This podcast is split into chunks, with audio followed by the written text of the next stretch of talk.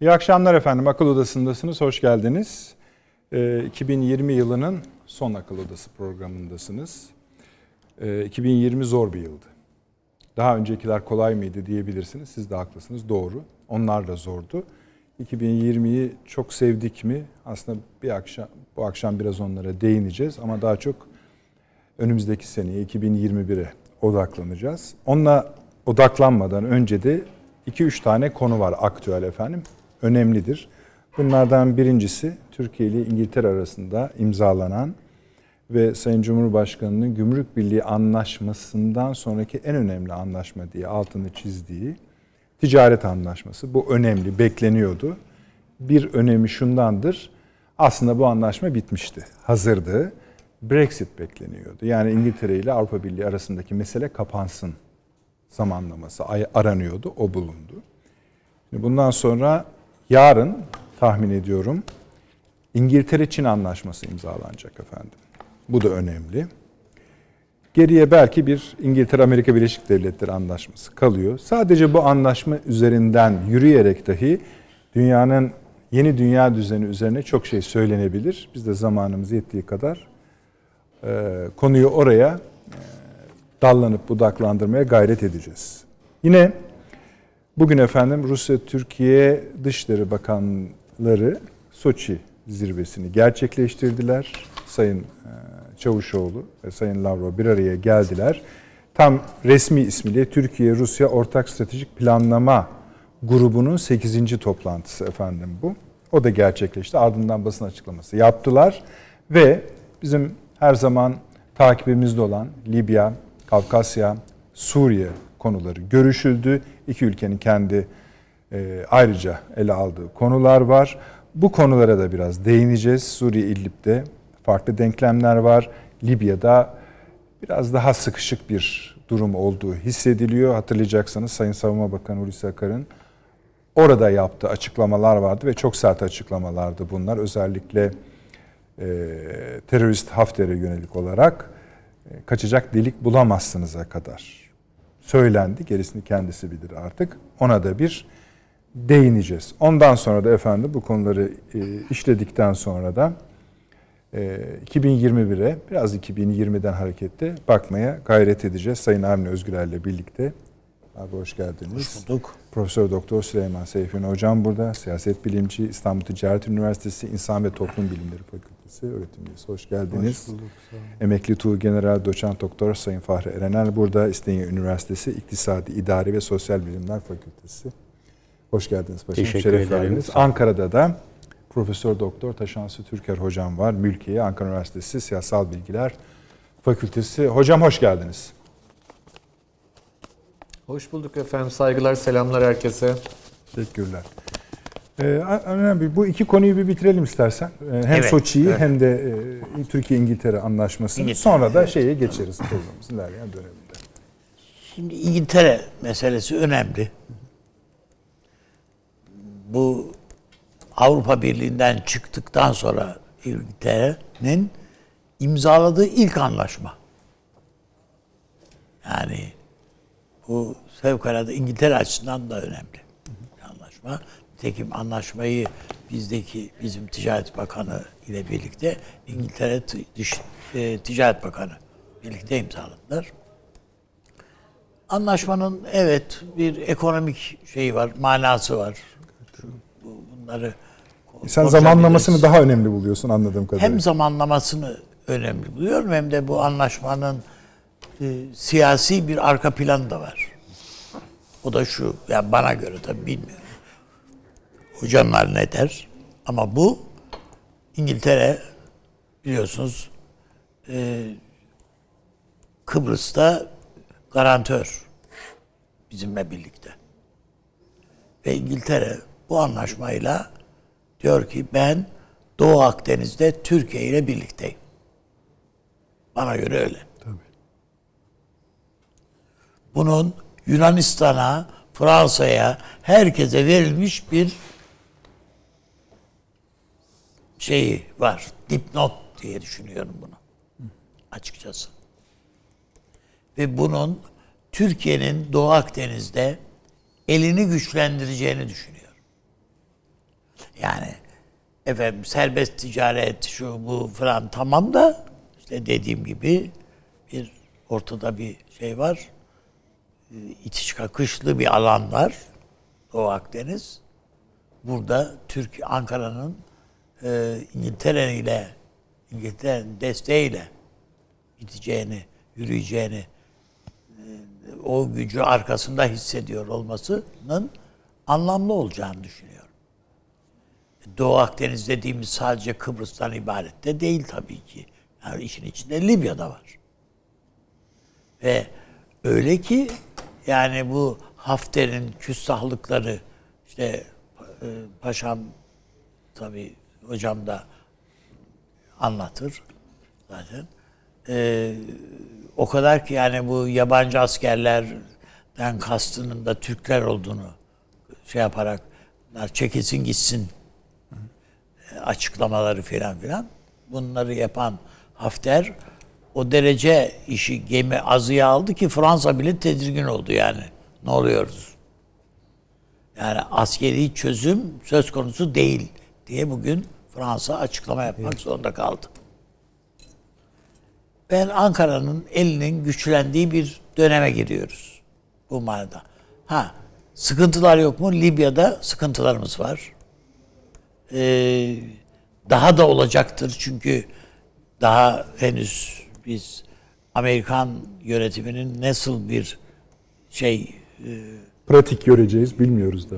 olacağını bilmiyoruz yani ortaya çıkacağını bilmiyoruz. İki, Almanya ve İngiltere, şey Almanya ve Fransa ikilisinin nasıl bir Avrupa Birliği siyaseti Libya ile ilgili olarak, Doğu Akdeniz'le ilgili olarak ortaya çıkaracağını onu bilmiyoruz henüz. Bunun işaretleri var ama henüz şöyle olacaktır veya Fransa burada kaybetti ya da kazandı veyahut da Fransa ileri evet bu askeri çözüm yok dedi ama bu Hafter'e karşılık manasında mı? Hayır, bu Hafter'i terk ettiği manasına mı geliyor? Gelmiyor mu? Ne anlama geliyor? Bunu zaman içerisinde yani o da çok uzun zaman değil artık zaten. Şunu şurası 3-5 hafta içerisinde bunu göreceğiz. Ama dediğim gibi e, Türkiye e, kendi e, izlediği yolda e, tutarsızlık sergilemeden e, sağlam adımlarla yürüdü, yürüyor ve e, bunun semeresinde topluyor. Özellikle bu İngiltere Anlaşması'nı bunun için son derece önemli buluyorum ben. Tarihi bir anlaşma bu. Şimdi bu Gümrük e, Birliği Anlaşması kadar önemli demiş Sayın Cumhurbaşkanımız. dan sonraki Da, dedi. da, ya, e, dan sonraki en önemli. Herhalde Avrupa Birliği'ne yönelik Evet. bir mesaj da içeriyor. Tabii dediğin doğru. E, Yani o anlamda o seviyede midir? Evet, görünen odur. Ama dediğim gibi siyasi plan, arka planı bana göre şeyden daha önemli. Ekonomik e, işte aksi takdirde çünkü bu anlaşma imzalanmasa yaklaşık bir iki buçuk milyar dolarlık bir kaybı olabilir idi Türkiye'nin.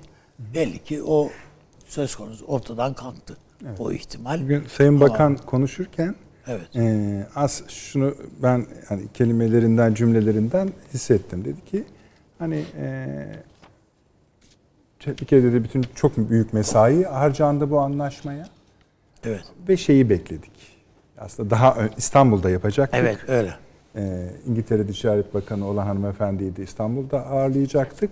Ancak dedi Brexit uzadığı için yani anlıyoruz ki Evet. iki taraf bunu beklemiş.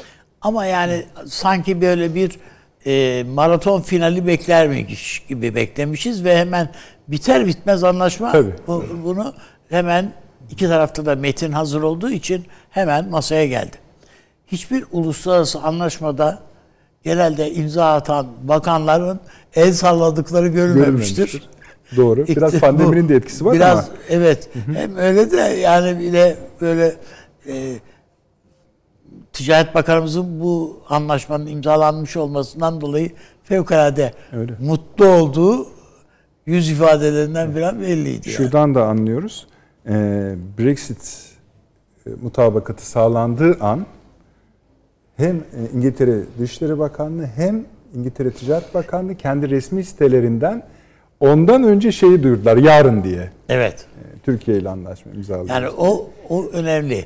Çünkü şöyle bir şey de var. Yani bir de e, Boris Johnson'ın bu e, Avrupa Birliği ile yapılan anlaşmanın akabinde İngiltere'de çok ağır eleştirilere maruz kaldığını biliyoruz. Özellikle de balıkçılık anlaşması açısından bakıldığında aslında İngiltere için bir kayıp yani bir yenilgi o. Yani Lan donanmasını çıkardı ya İngiltere. yani Balıkçılar için yani. evet evet evet balıkçılar açısından tam bir e, kayıp yani. Gerçi belki paşam şey diyecek. O donanma anca balıkçılarla falan hani. o kadar değil. Pek o kadar da olduğunu Anlaşmayı zannetmiyorum. bozar Yani- İngiltere yani şimdi. Evet, yani İngiltere'nin o kadar şey olacağını düşünmem ama dediğim gibi kabul etmek zorunda kaldı İngiltere bu anlaşmayı. Yoksa çok ağır bedeller var. İngiltere o paraları, şunları bunları göğüsleyemezdi. Ekonomik açıdan zorluklar var çünkü. Ee, o, o açıdan bakıldığında İngiltere bizle yapılan anlaşma var. Arkasından işte Çin'le de yapılan yapılacak olan anlaşma Yani var. yapılacak yani, görüşme keşf- diye söylendi ama galiba hepsi- Taşan Hoca o konuda biraz daha bilgisi var. Galiba Evet. imzalanacak o. Sıra ona geldiğinde danışırız Tamam ona da. oldu. Yani bence fevkalade önemli, kritik iki bir anlaşmamız var. Bir de Türkiye'ye bir bayrak gösterdi tekrar. Hani bu Libya'da bayrak gösteriyorsunuz, kaçıncı defa gösteriyorsunuz ama adam siz gösterdikçe anlamıyor bazen. Tekrar onu teyit etmeniz gerekiyor. Şu anda orada iki askeri şey söyleyeyim. üssümüz, Hafter Ee, niye mesela durup durup mesela belli zamanlamalar içinde böyle efeleniyor? E, Yani bu yani bir zamanlama mı var? Bir şey yerden bir- söyleyecektim ayıp olur yani canlı yayında. Yani böyle, böyle bir takım kabarmalar olabilir yani. Ha, biri dürtü mü Siyasette acaba de. diyorum. Et, sürekli olarak dürtüyor birileri. Yani. Peki. Yani kendi başına böyle üniformayı giyip böyle demeçler verecek bir adam değil çünkü. Peki abi. Şimdi e, Süleyman Hocam buyurun size şunu söyleyeyim.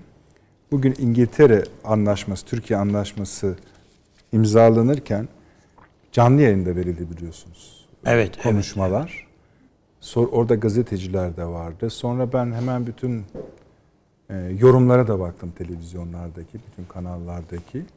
Nedense İngiltere Ticaret Bakanı'nın şu sözü fark edilmedi. Şudur efendim. Diyor ki bu anlaşma daha iddialı ve genişletilmiş bir başka anlaşmanın yolunu yapmaktadır. O yolu da belki biraz anlatmak isterseniz nedir, sizin açılımınız nedir bilmiyorum. Ee, ama ilk önce anlaşma üzerine ne söyleyeceksiniz? Ee, yanılmıyorsam geçen programda e, ben bir yeni ittifak diyemem, blok diyemem. Bunu özellikle belirtiyorum ama yeni bir dizilim ortaya çıktığını özellikle Biden e, seçim zaferinden sonra ileri sürmüştüm. E, bunun da e, Londra ve Ankara'yı içine aldığını söylemiştim. Yani Evet.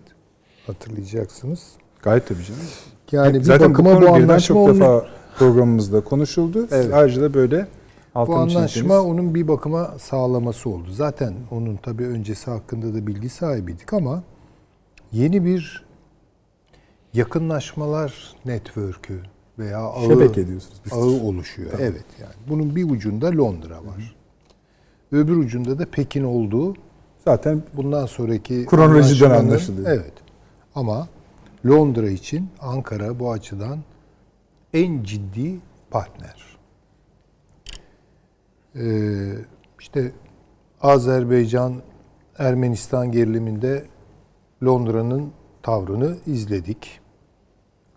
Ee, büyük ölçüde destek oldular.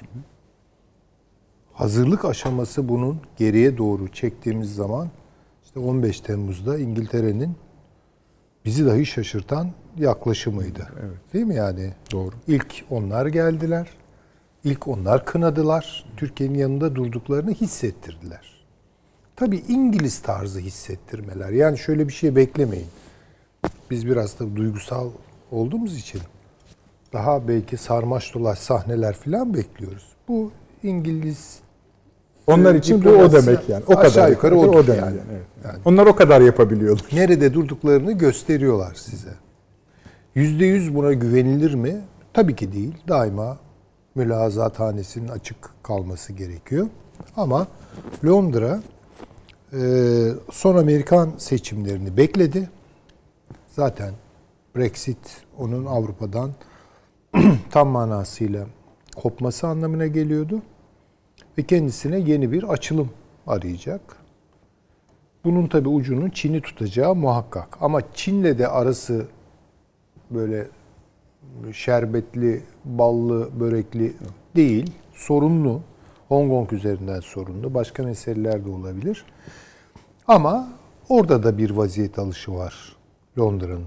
Yani parantezin iki ucunu gösteriyor. Gösteriyor. Yani Burada bu bir soru e, sorabilir Buyurun. miyim? Yani bunu ben de merak ediyorum. Ee, şimdi hani siz bir dizilimden söz edip İngiltere, Türkiye, Çin. Bu bir ittifak, koalisyon falan vesaire değil. değil efendim. değil. Bu bir hat. Değil. Bir hat. Bir, yani network dedi. Bir network. Hocam. Ancak hatırlıyorsunuz değil mi? Boris Johnson seçildiğinde bir de Rusya meselesi vardı ki en çok ona şaşırmıştı. Çünkü Bu ne oldu Rusya? E, çok ısındı. dizi- Yani şöyle e, Boris Johnson öncesi, öncesi İngiltere ile Rusya arasında bir problem var. Bu net gözüküyordu. Yani sık sık e, Londralı yetkililer Rusya'yı eleştiren tarzda konuşuyorlardı. İşte bu bir takım insanların orada zehirlenmesi vesaire gibi meseleler e, hakikaten iki devlet arasındaki ilişkileri çok e, geriyordu. Ama Boris Johnson geldikten sonra şu açıklamayı yaptı. Yani biz So- Rusya ile mümkün olduğu kadar yakın Evet evet. İşbirliğine dayalı ilişkiler geliştirmek istiyoruz. Bu bile yeter. Tabii bu çok büyük yani Tabii. çok şaşırısı. Çünkü Tabii. başka hiçbir iki ülkenin arası bu kadar kötü olamaz. Yani Tabii ama onun da Görüntüde. sebebi bana kalırsa Rusya-Almanya ilişkileri. ve belki biraz Amerika'yı da mı katsak? Evet yani o da Yani var. Soğuk Savaş'ın mirası da yani var. İngiltere'nin daima Fransa ve Almanya'ya karşı siyasetleri olmuştur yani baktığınız zaman. Ee, bu iki gücü de İngiltere kontrol etmek istedi. Daha ortada Amerika falan yokken. Yani rakipleri olarak görüyordu. Bir kere bunları sürekli olarak savaş halinde tutmaya muvaffak oldular. Yani. Şimdi bunda tabii İngiliz e, istihbaratının e, ne kadar e, ne derinlikte katkısı oldu bilemiyorum. Zaten orası alevlenmeye çok müsait meseleler. Ama İngiltere, Fransa ile Almanya arasındaki o e, derin husumeti İngiltere yönetti. Birleşmiş Birleşik Krallık yönetti. Ee, Rusya'yı ise libero olarak kullandı. Yani baktığınız zaman işte 2. Dünya Savaşı'nın hikayesinde bu anlatılır. Yani Almanya'nın doğrudan İngiltere'ye karşı harekete geçmeye, geçmeyeceğini, ideolojik farklılıklar yüzünden Rusya ile önce hesaplaşacağını öngörüyordu İngiltere. Ama öyle olmadı. Bunlar saldırmazlık anlaşması imzalayınca İngiltere tutuştu, boşluğa düştü filan. Ve bunları savaş haline soktuğu zaman rahatladı. Yani tabii. Böyle bir yani ne diyelim geleneksel diyemem ama yakın zamanlara mührünü vurmuş olan bir siyaset yapma geleneği var ee, İngiltere'nin. Türkiye ise e, özellikle o Birinci Dünya Savaşı'ndan sonraki paylaşım onun ayrı bir hikayesi var tabii ki. Orada İngiltere'yi çok da doğrusu bizim yanımızda görmüyoruz. Ama Hayırla yad etmiyor. hayırla da yad edilecek tarafı yok. Ama onlar bir ders çıkardılar oradan. Onlar tanıdılar burayı. Tanıdılar. Daha iyi tanıdılar. Yani. Ee, ve e, bana kalırsa e, Türkiye'yi hiçbir zaman gözden çıkartmak istemeyen bir yaklaşımları Onda var. yalnız Kendi tabii çıkarları. Churchill-İnönü ilişkisindeki olumsuz tabii, şeyin tabii, tabii. katkısı var yani. Adamlar bekledikleri yakınlığı bulamadılar Ankara'da. Tabii. Yani e, demek istediğim e, İngiltere ile Türkiye arasındaki ilişkiler bir kere Kıbrıs çok kritik İngiltere için. İkinci Dünya Savaşı'ndan sonra hegemonik gücünü Amerika'ya veren İngiltere bunu yeteri kadar içine sindirmiş midir? Özellikle 1956'yı düşünürsek bu e, pek sindirilebilir bir şey değil. Yani İngiliz derin aklı diyelim. Amerika ile bir hesabı sürdürüyor. Ve bunu bence her fırsatta bir şekilde gündeme getiriyor. Brexit meselesi ve ardından gelenler bence Amerika'nın içine düştüğü bu hegemonya krizini fırsata çevirip İngiltere'nin yeniden ne bileyim bilemiyorum artık ne derece mümkün olur ama dünyada bir hegemonik güç haline gelmesini özleyen, arayan bir tarafı var. Yani bizim devrimiz bitti. Ya artık Amerikalılar ha, bu işe hakim.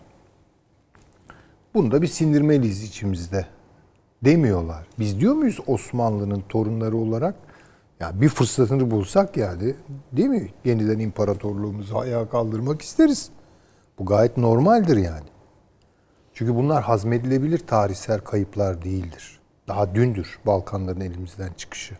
Yani bu içimize de oturmuştur yani. Bunun gibi.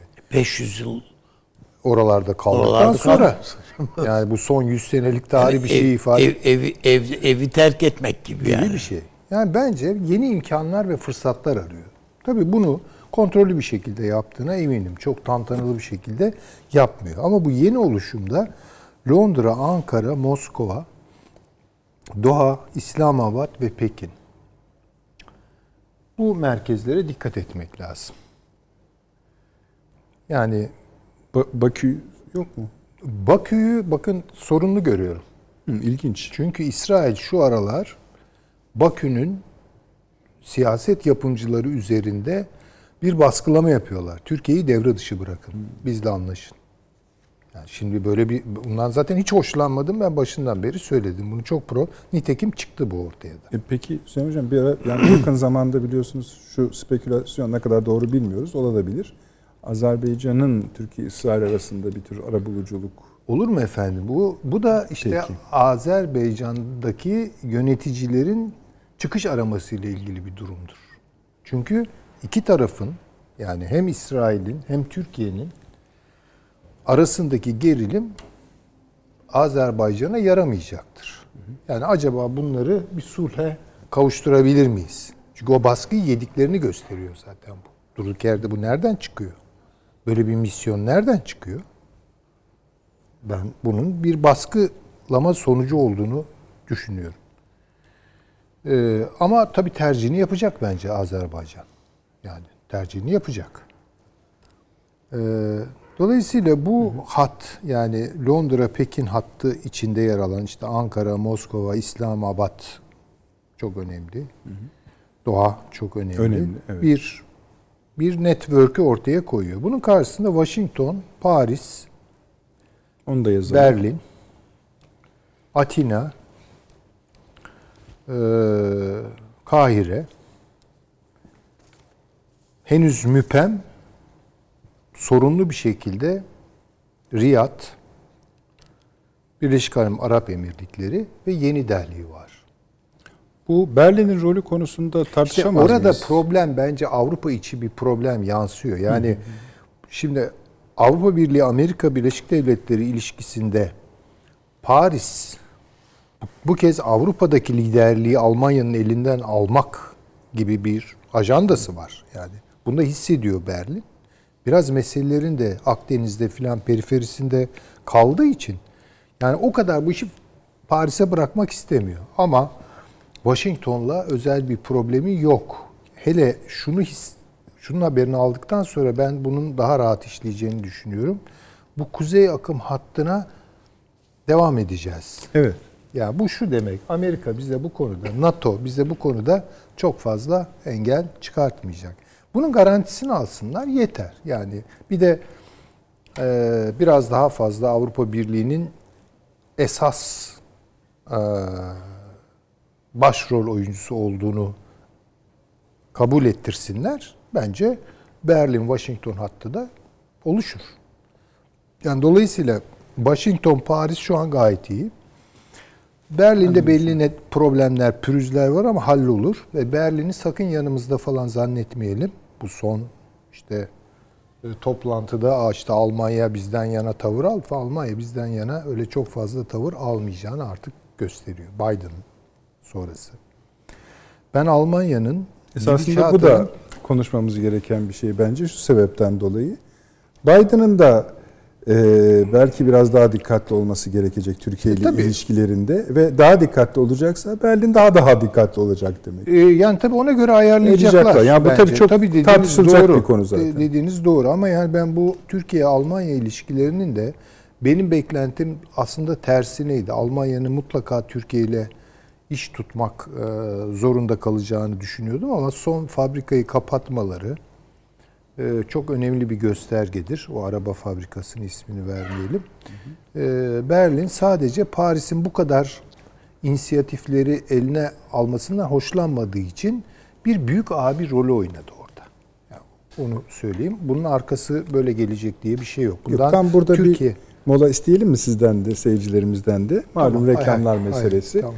Ta, şey, tatlı yerinde kestiğimi ümit ediyorum. Oradan devam. Çünkü bu dizilimlerin tercümesi daha bitmeyecek. Tabii tabii. Ve onu yaptığımız sürece daha da Tabii keskinleşecek. bir de şunu konu. söyleyelim yani bunlar kesin değil. Yani tabii tabii böyle bunlar daha çok iddialı. Biz sadece şeyler. oynayan üzerinde hangi yerlere düştüğünü, Tabii, tabii, birbirine yakın tabii. düşüp düşmediklerine Tabii, bakıyoruz. Yani burada Daha tartışıyoruz. Ben de o tartışmalardan fayda görüyorum. Yani şunu söyleyelim. Daha ortada işleyen bir Amerikan yönetimi yok. Yok, tabii, tabii. Üstelik Tabii. bir de şimdi bu Georgia meselesi çıktı. Orada senato seçimleri yapılıyor ocağın başında. Çok belirleyici. Yani 2-3 senatör yüzünden belki Evet. bütün Amerika'nın yönetim biçimi e, nin gücü tartılacak. Tabii belki felce uğrayacak. Ve evet öyle. Yani Biden daha da zorlaşacak. Ve hemen geliyoruz reklamlardan sonra. Bir dakika reklam arası. Haberin sosyal medyası gzt.com sizi çok farklı bir okuyucu deneyimine davet ediyor. Merak ettiğiniz sorular yanıt buluyor, henüz duymadığınız şaşırtıcı konularsa karşınıza geliyor. Yorumlarınıza editörler cevap veriyor, arkadaşlarınızla paylaşmak isteyeceğiniz eğlenceli içerikler hazırlanıyor. Sizler için kamera karşısına geçiliyor ve olaylar sıkmadan ve anlaşılır şekilde anlatılıyor. Özel infografikler, videoların yanı sıra burada sayamayacağımız sayıda farklı dergiler. Şimdi telefon ekranınızı daha da anlamlandırmak için sizi davet ediyoruz. GZT uygulamasına iOS ve Android marketlerden kolaylıkla erişebilir, pişman olmazsınız. Mutlaka indirin. Reklam arası sona erdi. 2021'i de direkt olarak etkileyecek, Türkiye'yi de direkt olarak kapsayacak iki ayrı dizilim üzerinden uluslararası ilişkiler spekülasyonu yapıyoruz efendim. Öyle söyleyebiliriz değil mi Süleyman Hocam? Yani evet tartışılıyor. İngiltere, Türkiye, Çin, Rusya, Doha, İslamabad. Hocam Bakü konusunda biraz Ee, arada kaldı diyeyim. Yani tabii evet tam oturmadı. öbür tarafta Washington, Paris, Paris, Berlin, Atina, Kahire, Riyad, Birleşik Arap Emirlikleri. Hocam Riyad ve Delhi. Ber- efendim Gibi yeni derli. Yeni Delhi, Hindistan. Ha, siz ama oraya koydunuz. Doğru. Peki. Ee, burada da Berlin, Washington ve Riyad'da duruma Riyad, bakacağız. e, biraz tabii bunu bozuyor. Bozuyor. Orada bir problem var. evet. Ee, Peki. Buyurunuz. Ama onun dışında e, böyle bir dizilim de aşağı yukarı kendini gösteriyor. Dolayısıyla mesela Libya'yı konuşacaksak bu, Bu dizilime üzerinden Evet. konuşmamız lazım. Bir de tabii şunu da sadeleştirebilir miyiz Süleyman Hocam? Mümkün mü? Bu dizilimler tamam diyelim. Yani zamanla bazı tuğlalar çıkar, bazı tuğlalar gelebilir. Tamam da bunların muradı ne? Yaptık tamam. Peki dediğiniz gibi oldu. bir tanesi bunun tabii ki işte tek kuşak, tek yol. Tamam ama yani nihai murat ne? Nereye laf söyleniyor? İlla bir rekabete oturtmak gerekiyor mu? Birbirlerini Bunlar söylüyor. cephe mi? Hayır, bunlar farklı dizilimler şu an için. Ama dediğim gibi eğer Londra bir anlaşmayı da Amerika ile imzalarsa Onu mecbur Washington'la. Onu imzalayacak. bilemiyorum ne olur. O e, siyasi bağlayıcılığı elbette olacaktır ama nasıl bir etki yaratır bilmiyorum. Buyurun hocam siz şey yapın. Yani e, bu tabii e, pek e, Biden'ın e, anlayışına yakın değil. Yani baktığımız zaman Biden yönetiminin anlayışına yakın değil. Dolayısıyla burada mümkün olduğu kadar Biden'ın izleyeceği siyasetler belirleyecek. Özellikle Amerika'nın Çin siyasetleri belirleyecek. Bu ayrımların gerilimine veya yumuşamasına bilemiyoruz. O tabii konuda ki. bir, bir mutabakata varamadık mı henüz? Bilemeyiz yani. Bilemeyiz. Şimdi Erken biraz. Biden'ın pe- performansını görmemiz lazım. Ama şu muhakkak Biden gördüğümüz kadarıyla yaptığımız yaptığı açıklamalardan anlaşılıyor. Moskova'yı hedefe oturtmuş vaziyette. Tamam. Tabii ki. Şimdi İran mesela, İran diğer dizilimde yerini bulabilir. Bulursa eğer. Orada da ne olacağını çok bilmiyoruz. Yani Suudilerin durumuyla İran'ın durumu şu an için bence belirsiz. Yani ne olacakları belli değil. Göreceğiz. Evet göreceğiz. Bir de tabii ki seçimlere doğru adım adım giden İsrail'in ne yapacağı burada önemli. Yani İsrail Onu Mart'a artık biz Türkiye açısından söyleyelim. Mart'a bağladık. Evet yani, Yani- göreceğiz onları. İşte dediğim yani gibi. onu resmi açıklama bile sayabiliriz. Yani çünkü Sayın Cumhurbaşkanı geçen cuma günü şey demişti. Hani biz iyi olsun istiyoruz ama hani Tepedeki yöneticiler. ilerle tepetici yöneticiler demek Netanyahu demek. Netanyahu Tabii. demek Mart'taki erken seçim demek. Tabii ki. Ama eğer mesela diyelim ki Biden'a yakın daha siya Biden'a yakın siyasetler izleyecek bir İsrail onun performansı ne olacak ona bakmamız Bakmamız lazım. Yani bu zincirin bütün halkaları böyle dört dörtlük oturmuş Gıcır gıcır falan değil yani. Onu da söyleyelim. Biraz böyle bir genel çerçeve bu Çizmiş eksende olalım. düşünmekte fayda olduğunu düşünüyorum. Libya'yı daha sonra Konu- konuşalım hay hay. isterseniz. Hay hay, nasıl arzu ediyorsanız. Şan buyurunuz. Ee, Şimdi ben konuyu e, ekonomi boyutuyla elbette ilişkisi var ama e, bunun uzanacağı çok farklı noktalar olduğunu düşünüyorum. İngiltere e, esasında Türkiye ile bugün yaptığı e, serbest ticaret anlaşması e, sayısı 62 oldu. E, yani 62 e, ülkeyle şimdi Çin'de sırada 62 ülkeyle e, bugüne kadar serbest ticaret anlaşması Bu ne kadar zaman e, Avrupa Birliği'ne Brexit sürecinin başladığı e, tarihten yeni. itibaren evet evet. Yani tarihe E, bakarsanız toplam yeri. e, e, Bunlar işlerin- İpek Yolu e, kapsama alanı bu, tabii. içerisinde yer alan e, bir kısmı öyle. E, şimdi ben onu da 63. inceledim. mü? E, 63. 63 oluyor. E, Demek en ki büyük yarın de- öbür günde evet, en büyük- 65'e ulaşacak. Ama bunların içinde kapsam olarak en büyük 5. veya 6. sırada yer alıyor. En büyük Kanada ile e, imzalanmış. Eski e, de ortağı olduğu için.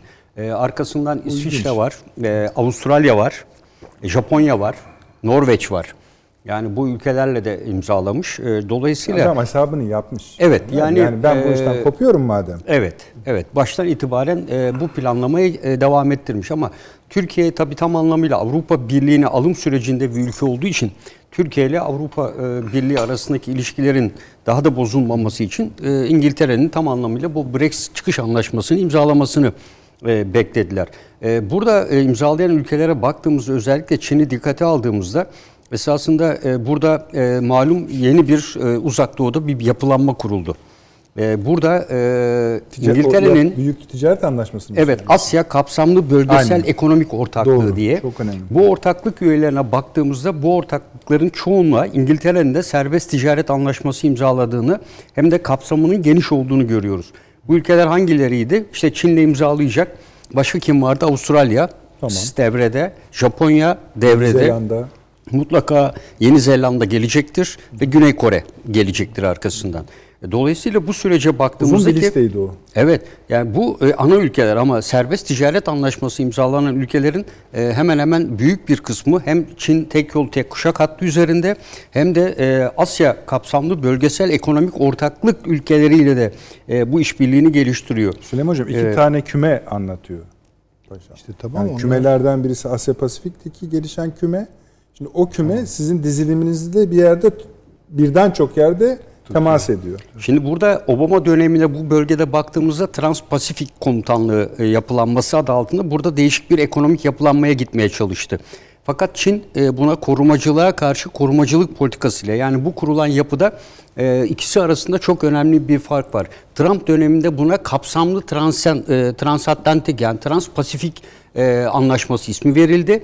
E, fakat Çin'in öncülüğünü yaptığı bu işte e, ülkelerin e, normlarına dokunmadan sadece ticareti serbestleştirmek, menşe kaydını aramamak maksadıyla ve toplam e, 2030 yılına kadar da 186 milyar dolar bu anlaşmayı imzalayan ki bunun 89 milyar doları sadece Çin'e gelecek. E, böylesine önemli bir gelir bekleniyor. E, burada e, toplam e, gayri safi milli hasılada çok fazla bir artış ülkelerde beklenmiyor ama ticaretin serbestleşmesiyle bunun daha da e, artacağı e, değerlendiriliyor. Yani olayı e, bir bu gözlükten bakmak gerekiyor. Amerika Birleşik Devletleri buna karşı bu bölgede olan ülkeleriyle birlikte e, biliyorsunuz yeni bütçede e, trans e, bu e, Pasifik Komutanlığı'na e, ayrı bir fon da oluşturarak burayı güçlendirmek şeklinde 2020 bütçesinde bir karar da alındı. E, dolayısıyla buradan Amerika Birleşik Devletleri'ne karşı özellikle Çin'in e, burada e, Amerika ile işbirliği yapan Japonya, işte Avustralya bu ülkelere baktığımızda e, İngilizlerle de yakın işbirliği içinde olduğunu görüyoruz. Ve Çin'le de arkasından bu anlaşmanın yapılacak olması İngiltere'nin yeniden Commonwealth yani eski e, sömürge ülkeleriyle tekrar e, bu sistem üzerinden işbirliğine gideceğini gösteriyor. Diğer taraftan e, Çin Aslında Avustralya'nın da Amerika ile ciddi sorunları var. tabii tabii yani e, Çin'de de özel bağları. Evet. İşte bu araziler, arazilerden dolayı evet tarım e, burada tabii Madencilik de. Evet. Burada malumunuz bu süreçten Hindistan ayrılmıştı. O da Amerika'nın baskısıyla ayrıldı. Normalde bütün sözleşmelere kapıldı ki bu ülkeler toplam 37 müzakere süreci geçirdiler. Esasında anlaşmaları kolay olmadı ama Hindistan bu süreçte zarar göreceği özellikle Çin'le olan ticaretinden tabii Amerika'nın etkisiyle bu sürecin dışında kaldı. E, Dolayısıyla burada İngiltere'nin bu süreci ki yeni Delhi hattına katılıyorum. e, Burada bu zinciri tamamlayacak en önemli yer e, bence Hindistan olacaktır. E, Çünkü Pakistan, e, Hindistan... e, Yani şu anda Hindistan-Rusya ilişkileri çok kötü. Çok Evet. kötü, çok kötü. Evet. E, dolayısıyla burada Çin'le e, ilişki e, tam anlamıyla işbirliği sağlanabilirse eğer bu konuda e, buradan Pakistan üzerine Gwadar Limanı ve tek yol kuşak hattı e, İngiltere'nin eski e, hakim olduğu 1945'e kadar Körfez bölgesini dikkate aldığımızda e, Çin e, tekrar bu bölgelere dönmek isteyecektir. Ancak tabii e, eski gücünde e, asla e, olamayacak. Bunun için de bölgesel işbirliğine ve ittifaklara ihtiyacı var. İngiltere'nin döneceğini Evet, söylüyorsun. İngiltere'nin. Bunun içinde e, Amerika'da yazılanlar gibi Biden ne diyordu? Trump bizim müttefiklerimizi seyircilerimizi e, efendim şu an izlediğiniz görüntüler Türkiye'ye Türk uçağının içinde aşılar efendim bunlar. Türkiye'yi hareket etmek üzere burada galiba arkadaşlar e, pilotlarımızın da orada mesajları vardı. Getiriyoruz bir şeklinde. Bunlar ajans görüntüleri, taze görüntüler. Muhtemelen hareket etmiştir bu görüntüler bize geldiğine göre. Ana abi bu aşıların gelmeyeceğine ilişkin de bir laf dolaştı biliyorsunuz. Yani. Yani kötülükte e, arkadaşlar kelebekte verelim Avni Bey'le. E, Evet. Yani kötülükte bir sınır yok maşallah. yani eski bir ta- tabir var ama güzel bir tabir yani. Şehamet tellallığı diye. Değil mi? Evet. Felaket yani tellallığı diye. Evet yani bu aşı gelmeyecek. Bakan yalan söylüyor. Hükümet işte bilmem ne filan diye yani. Bir şey hatta yani gelmese efendim daha da kötü olsa. Kimse yaptırmasa, herkes ölseye kadar varan. Ölü sayıları da bir artsa bir türlü Tabii. düş, düşüyor. Arkadaşlar yine verebiliriz o. Yani bu- bundan da böyle sanki yani belli bir şey sanki bir zevk alır gibi bir şey var. Bu daha ziyade medya üzerinden tabiatıyla. Yani Yürütülen bir şey değil mi? Oradan da oraya siyaset açıktan böyle laflarla giremiyor da yani girmek istemediğinden değil de giremiyor yani. Spekülasyon yapılır veyahut da şey Neyse olur diye. inşallah Ama- yol yani yolda olduğunu anlıyoruz Avni abi. Evet. Yani şeylerin. şunu yapmak zorunda kal bıraktılar Evet. Türkiye'yi. Sağlık Bakanlığı. Yani geliyor bakın Görün filan diye. demek zorunda bıraktılar. Yazık. Ya bu ayıp da yeter yani. Biz efendim hani taze bir haber olarak sizlerle paylaştık. Konumuza da dönüyoruz. Arkadaşlar daha taze görüntüler olursa da biz konuşuruz yine. Siz e, Kelebek'te izleyicilerimize paylaşın lütfen. Burada e, bence İngiltere'nin e, bu hareketlerle yani bu işbirlikleriyle esasında stratejik bir e, uzun Brexit'ten ayrılmakla birlikte pek fazla gündeme getirmedi ama burada Süleyman Hocam'ın hep İngiltere konusunda söylediklerinin bir kez daha e, doğru çıktığını burada e, görebiliyoruz. Yani İngiltere e, ekonomik boyutuyla e, esasında Amerika'dan daha etkin bir e, hareket tarzı geliştirdiğini ve bu vesileyle e, uzak doğu ülkelerinde Amerika'nın kurduğu ki buna Washington konsensüsü deniyorlar. E, Amerikalılar ona karşılık Pekin konsensüsü gerçekleştirildiğini ortaya koyuyor. Yani burada e, Trans e, e, Pasifik ortaklığına veya bu konuda yapılan kapsamlı anlaşmaya e, Washington konsensüsü yani gelişmekte olan bu bölgedeki ülkelere Amerikan desteğini sağlamak. Malumunuz 2021 bütçesinde de aynı şey var. Askeri açıdan desteklemek, bunlara fon aktarmak vardı. E, Buna karşılık e, Çin de bu ülkelerin hiçbirini zorlayıcı bir strateji geliştirmeden tamamen ticareti serbestleştirerek, aradaki engelleri kaldırarak her ülkeye kazan kazan politikasıyla farklı bir öneri sundu. E, Bu e, İngiltere'nin de işine bu bölgede geliyor. Tekrar e, bu bölgelere dönüşün.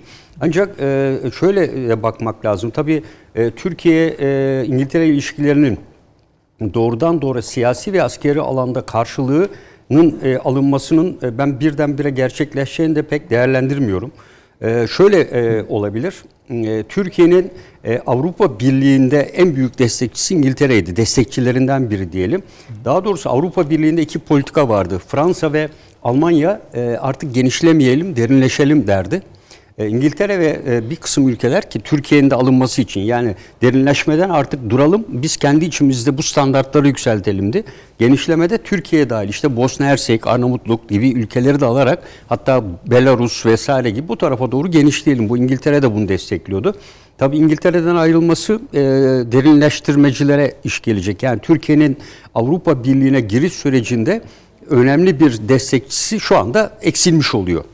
E, bu tabii Türkiye'nin Avrupa Birliği ilişkilerinde e, olumsuz etkileyebilecek bir süreç olarak düşünülebilir belki.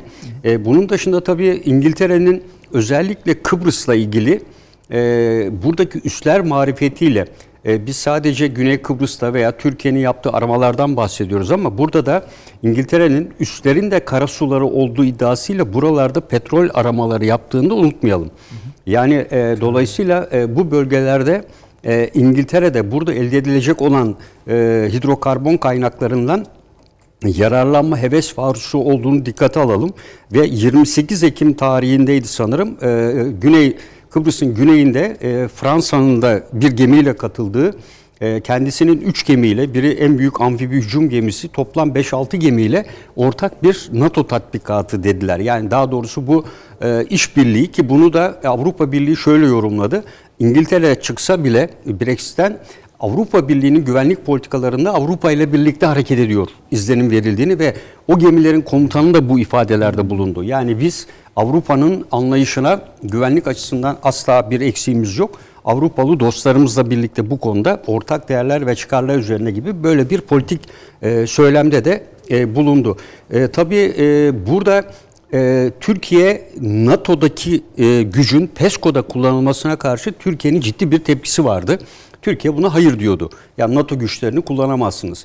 Bu durumda tabii İngiltere'nin e, tepkisi ne olacak şu anda? Yani İngiltere'de e, NATO dışında olan önemli bir askeri şey, Avrupa Birliği dışında olan, PESCO'nun dışında olan bir güç. Bu Türkiye'nin elini güçlendireceğini düşünüyorum. Özellikle Fransa bundan evvel NATO'da hayır diyen e, bir tek Türkiye varken e, bundan sonra ki bu Fransa ile yapılan tatbikat tabii tam anlamıyla bir yere oturtturmak lazım. E, belki e, İngiltere'nin de e, bu şekilde özellikle ben e, Akdeniz veya e, İngiltere'nin menfaati olduğu noktalarda pek sesini çıkaracağını düşünmüyorum ama şu anda Fransa'nın işte Batı sahil bölgesini veya Orta Doğu veya farklı yerleri NATO harekat alanı kapsamına alma konularında ben İngiltere'nin karşı çıkacağını değerlendiriyorum. Hı. Özellikle e, NATO'nun Fransa'nın e, bir şekilde bir aracı olmasına asla müsaade etmeyeceğini düşünüyorum.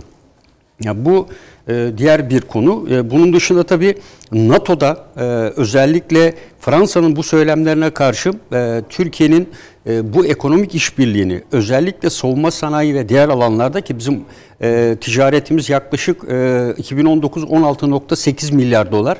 E, Türkiye'nin 5.7 milyar dolar e, ithalatı var. Esasında Türkiye daha çok e, ürün İngiltere ihraç ediyor ve o açıdan da e, aradaki fark Türkiye'nin lehine. Türkiye oradan ne arıyor? Bir takım motorlar, e, helikopterle ilgili bir takım sistemler var. E, dolayısıyla savunma sanayi açısından Avrupa Birliği'nin e, ortaya koyduğu bu yaptırımların e, karşısında İngiltere ile bu tür işbirlikler geçilebilir. Tabii İngiltere'nin de bir açıklaması oldu ayrılırken Avrupa Birliği'nin Türkiye'ye verdiği bu yaptırımlar konusuna ne diyorsunuz demişlerdi ki o yaptırımlar İngiltere Brexit'ten ayrıldıktan sonra gelmişti malumunuz. Bu yaptırımlar konusunu e, belki İngiltere üzerinden Türkiye e, ki Mart'ta yenilen gelmesi de bekleniyor. Öyle bir telaffuz da ediliyor biliyorsunuz. Türkiye kendi lehine de e, bunu İngiltere ile olan temaslarında kullanabilir. E, tabii biz burada e, British Steel vardı malum çelik dünyanın en büyük çelik fabrikası. Bunu o yakalayacakken e, Çinlere vermişti. Doğru. E, bu konuda Çinli Bunlar olan bu da bu evet. işte ne kadar çok konular Evet. var. Evet. Serbest ticaret anlaşması kapsamında Türkiye ile olan İngiltere arasındaki ilişki, Çin'le olan tabii ilişkiye bağlı olarak e, bu konu bir daha görüşülebilir belki. E, çünkü e, bu e, çelik fabrikasının hep söyledik Avrupa'nın e, Çin niye alıyor? Afrika ve Avrupa'daki bütün hızlı tren hatlarını e, bu firmaya yaptıracak. Çünkü bu firmanın en büyük tecrübesi İngiltere'nin neredeyse tamamının Avrupa'nın da %80-90 e, tram demiryolu hatları, metro hatlarının bu firma tarafından Yapılıyor. sağlanan demirlerle bizzat da tecrübesiyle yapılmış olması. E, bu tabii e, İngiltere ile e, Çin arasındaki işbirliğini de arttırabilir. Belki Türkiye'de bu süreci içerisine eklemlenebilir. E, çünkü Türkiye'de e, bu demiryolu hattının en önemli aktörlerinden biri. En son Çin'e giden e, treni de dikkate aldığımızda ki şu anda Çin-Avrupa İkinci treni ilişkilerinin yüz, evet yani yüzde sekseni Türkiye üzerinden sağlanıyor. Bu binin üzerinde tren geçmiş gelmiş gitmiş bugüne kadar. E, her birinde de ortalama 27 ile 40 sanırım konteyner taşınıyor büyüklüğüne şey göre. soracağım. Hazır yollardan bahsetmişken e, paşam. Ermenistan hava sahası açık mı? Er- Türkiye'ye. Türkiye'ye değil yani Türk e, Türkiye e, direkt Ermenistan'ın üzerine uçuş olmuyor. Yani mesela bizim hava yolu, yani Türk hava yolları oradan geçebilir mi geçemez mi? Yani normal izin geç geçmiyor yani tercih etmiyorlar. E, Açmışlar. Ben e, e, yeni tabii. Ya Yani- açmak zorundalar. Açmak zorunda. Bir uçuş da yapılmış. Bu tabii çok ciddi bir şey aslında. E, çünkü ben e, Bakü'ye gittiğimiz zaman hep biliyorum. Ama böyle bir ihtiyaç var mı Türkiye'nin? Yok, E, yani Böyle bir ihtiyaç yok. Var. Şöyle var. Üst şeyden uzak yol uzun yoldan gidiyorlar ya abi. Şimdi Tiflis üzerinden mesela Gürcü- dolaşarak He. biz şeye gidiyorduk. Biz daha evvel gittiğimizde askeri uçakla da dahil. Şöyle olmuş Tiflis- denilene göre e, bunu şunun için de söylüyorum. Birçok yol açılmış oluyor. Oradan bir e, ka- karayolu var yeni. Evet Ali Yani Can son- e, Ali Can'dan var. Bir de orada kuzeyden geliyor bir tane. Yani, e, bunu Putin söyledi. E, e, enerji petrol evet. gaz hattı var yeni şimdi ortaya Evet. çıkan. Bu e, anladığımız kadarıyla şöyle olmuş. Ermenistan'a söylenmiş şey tarafından Ankara ve e, Bakü tarafından reddetmiş. O zaman e, biz de kapatırız denmiş yani Azerbaycan ve Türkiye yani yolları. Rusya araya girip şeyi açtırmış. Bir e, uçuş da e, gerçekleşmiş. Şeye Erivan'a. Evet. Dağlık e, anlaşmadan İstanbul. sonra. He, Bakü İstanbul. Bu tabii Yani- ciddi tarihi bir şey. E tabii yolu kısaltıyor. Olmuyor E, bu e, e, şöyle e, ekonomik anlamda tabii uçuş rotasını biz e, mesela Afganistan'a ve diğer tarafa da uçuş planlarken oradaki kuvvetler için hep Ermenistan'ı bypass ediyorduk. Yani e, farklı yönlerden e, yönlendiriyorduk. Bakü uçuşları da öyleydi. Tabii bu uçuşta harcanan yakıt uçuş süresini ciddi şekilde e, azaltacak bir unsurlarda ekonomik anlamda. Tabii bu e, buna çaresiz kalıyor dediğim gibi. Yani Ermenistan Paşinyan'ın şu anki tavırlarını da dikkate aldığımızda e, bunda çaresizlik devam ediyor. Ben tabii fazla uzatmadan e, hocam da e, Ankara'da da bekliyor. Tabii yani E, ben siz devam edin. Son olarak e, şunu ifade edeyim. E, özellikle e, Türkiye'nin e, Kıbrıs konusunda e, İngiltere ile çok daha yakın işbirliğinde bulunması bence gerekiyor. E, çünkü e, Doğu Akdeniz'de e, şu anda gerçek anlamda e, hukusi olan hukuki veya değil onu Osmanlı İmparatorluğu İngiltere. Yani burada iki tane e, Agratur ve Dikelia e, üsleriyle birlikte ki bunların her ne kadar bir kısmını geçenlerde Rumlara verseler de e, İngiltere'nin e, Kıbrıs Cumhuriyeti onlara göre o isimle olan bağlantısı her zaman devam edecektir. E, çünkü daha evvel de söyledik Avrupa Birliği İngiltere Brexit'ten çıktıktan sonra e, İngiltere'ye bir yazı gönderdi. Dedi ki siz artık Avrupa Birliği ülkesi değilsiniz bu üslerle ilgili bizle anlaşma yapmak zorundasınız dediler. E, ve bu kapsam da önemli tabii yani bunun e, üzerinde. Önemli. E, Ben ve siz- e, elbette e, Libya e, konusu da e, burada da e, girecektir. Şans Hoca'dan sonra bir Libya Tabii. konuşalım tekrar. Çünkü bir de orada bir askeri bir takım askeri hesaplamalar falan da gerekecek. o konuşmanın içinde. Ona Tabii. bir bakmak lazım. Ee, Zamanlamasını ben ayrıca konuşmak istiyorum. Tabii Malta ile olan işbirliği daha da artabilir. Yani bu süreçte son olarak da. Bu e, Soçi süreciniyle de ilgili biraz görüyorum ben Hafter'in bu delikanlı Evet. hareketlerini. Öyle söyleyelim. Taşansı Hocam bir reklamlara gideceğiz. Sonra tamamen sizdeyiz. Efendim kısadır hemen geliyoruz. Bir dakika reklam arası. Haberin sosyal medyası gzt.com sizi çok farklı bir okuyucu deneyimine davet ediyor. Merak ettiğiniz sorular yanıt buluyor, henüz duymadığınız şaşırtıcı konularsa karşınıza geliyor.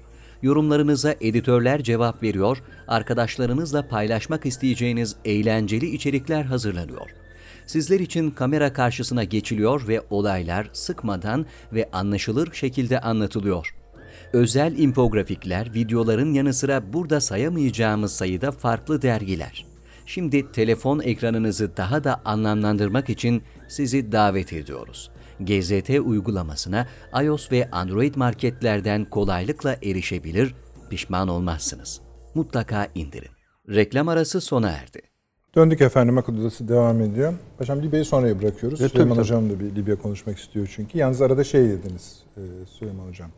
Bu Paşam e, Malta'dan bahsedince İtalya ve İspanya'da. İspanya. İspanya'da var, Yani o da ayrı bir dizilim mi demek Yani istiyorsunuz? hayır, o tabii bu Ama AB Evet, içinde Elbette yani şimdi Türkiye'nin fırsatları düşündüğünüz zaman kimlerle daha fazla işbirliği yapabilir?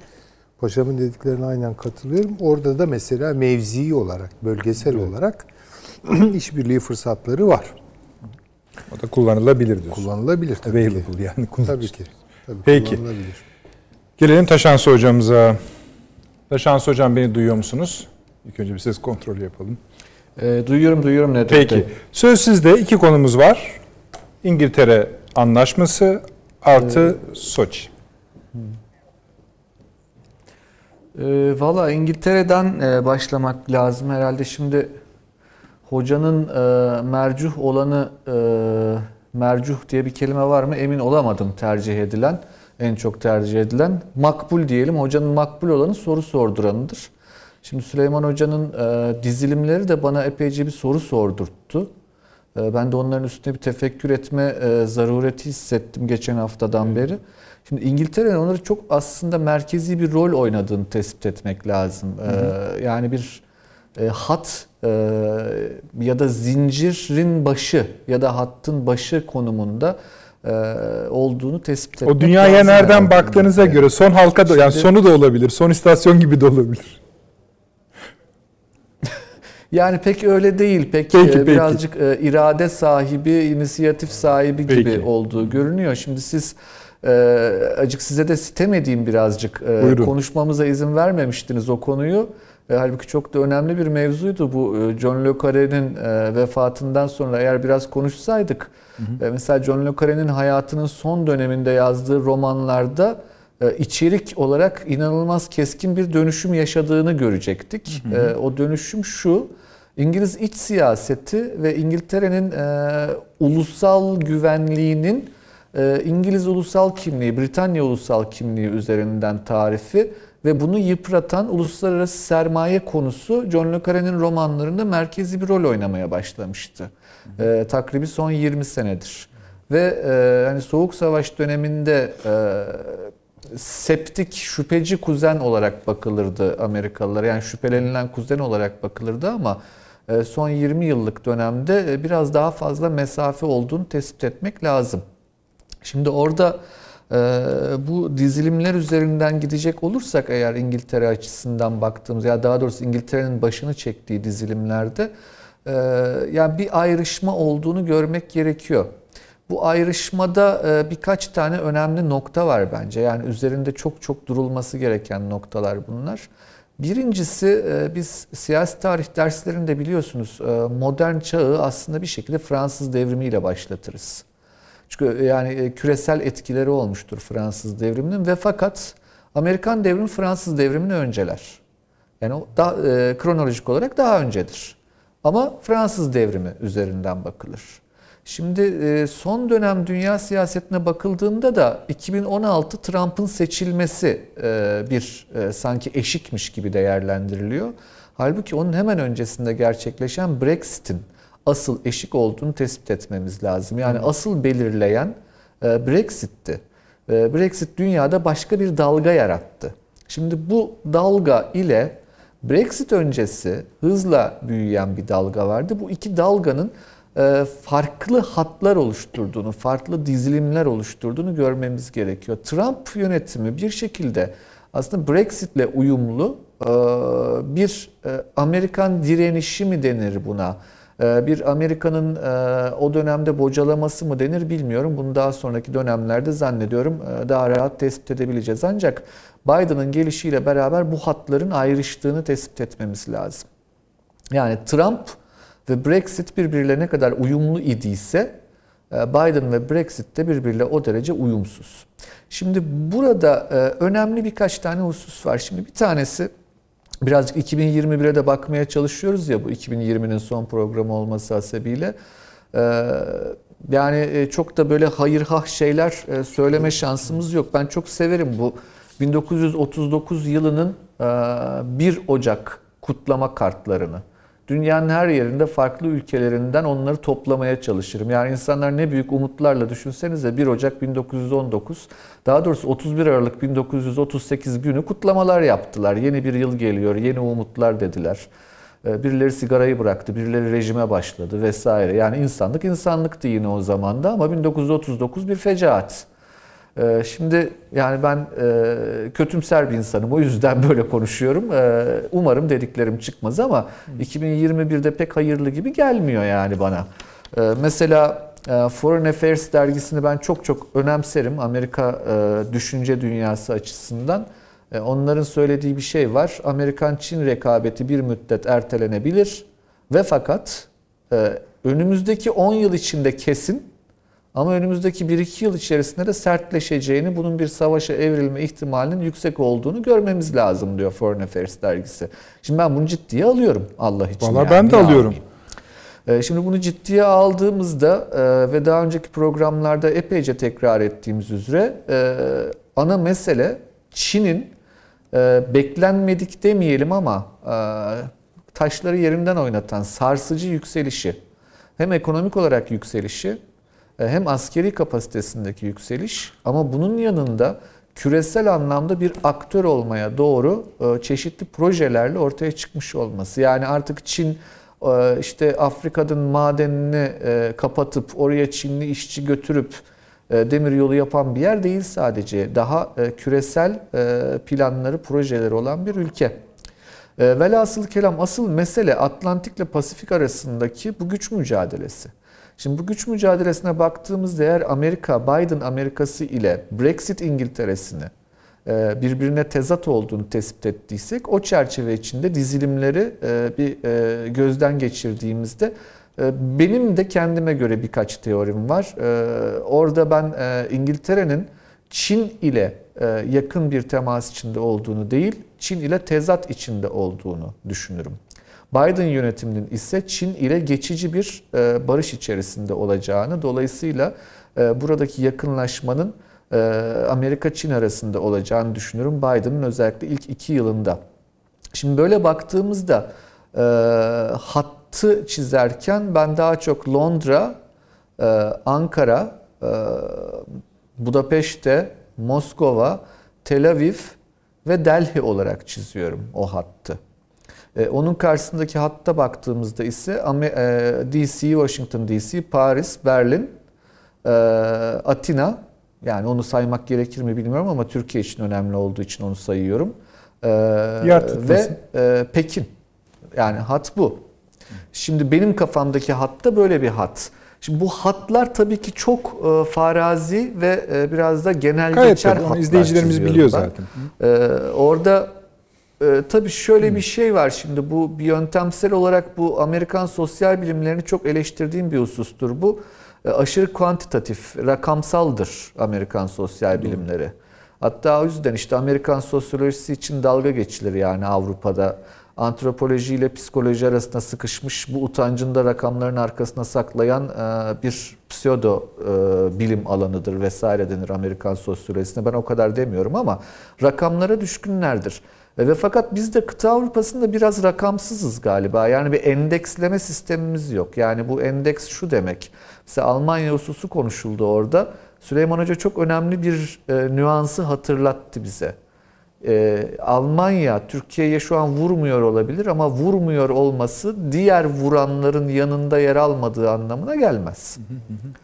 Ee, Yani bu bir ölçü meselesi. Yani bir e, gidip yumruk atmak vardır. Bir de birileri birilerine yumruk atarken kenarda izlemek vardır. Hatta yumruk atılmasından hoşlanıp ama yine de ya çok da vurmayın demek de vardır. Bu işler birazcık rakamsal ölçü gerektiren şeyler. Şimdi Amerika e, üzerinden ve İngiltere üzerinden duruma baktığımızda bu hatları çizdiğimizde e, dünya bambaşka görünüyor tabii. Şimdi orada İsrail'in pozisyonu önemlidir.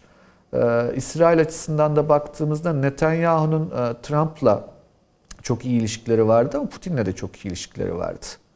Ee, dolayısıyla yeni oluşacak olan İsrail e, siyasetine baktığımızda, İsrail'de iktidara baktığımızda da e, şu gerçekle bir defa yüzleşmemiz lazım. İsrail'de sağ ve sol yarışmıyor bu seçimlerde.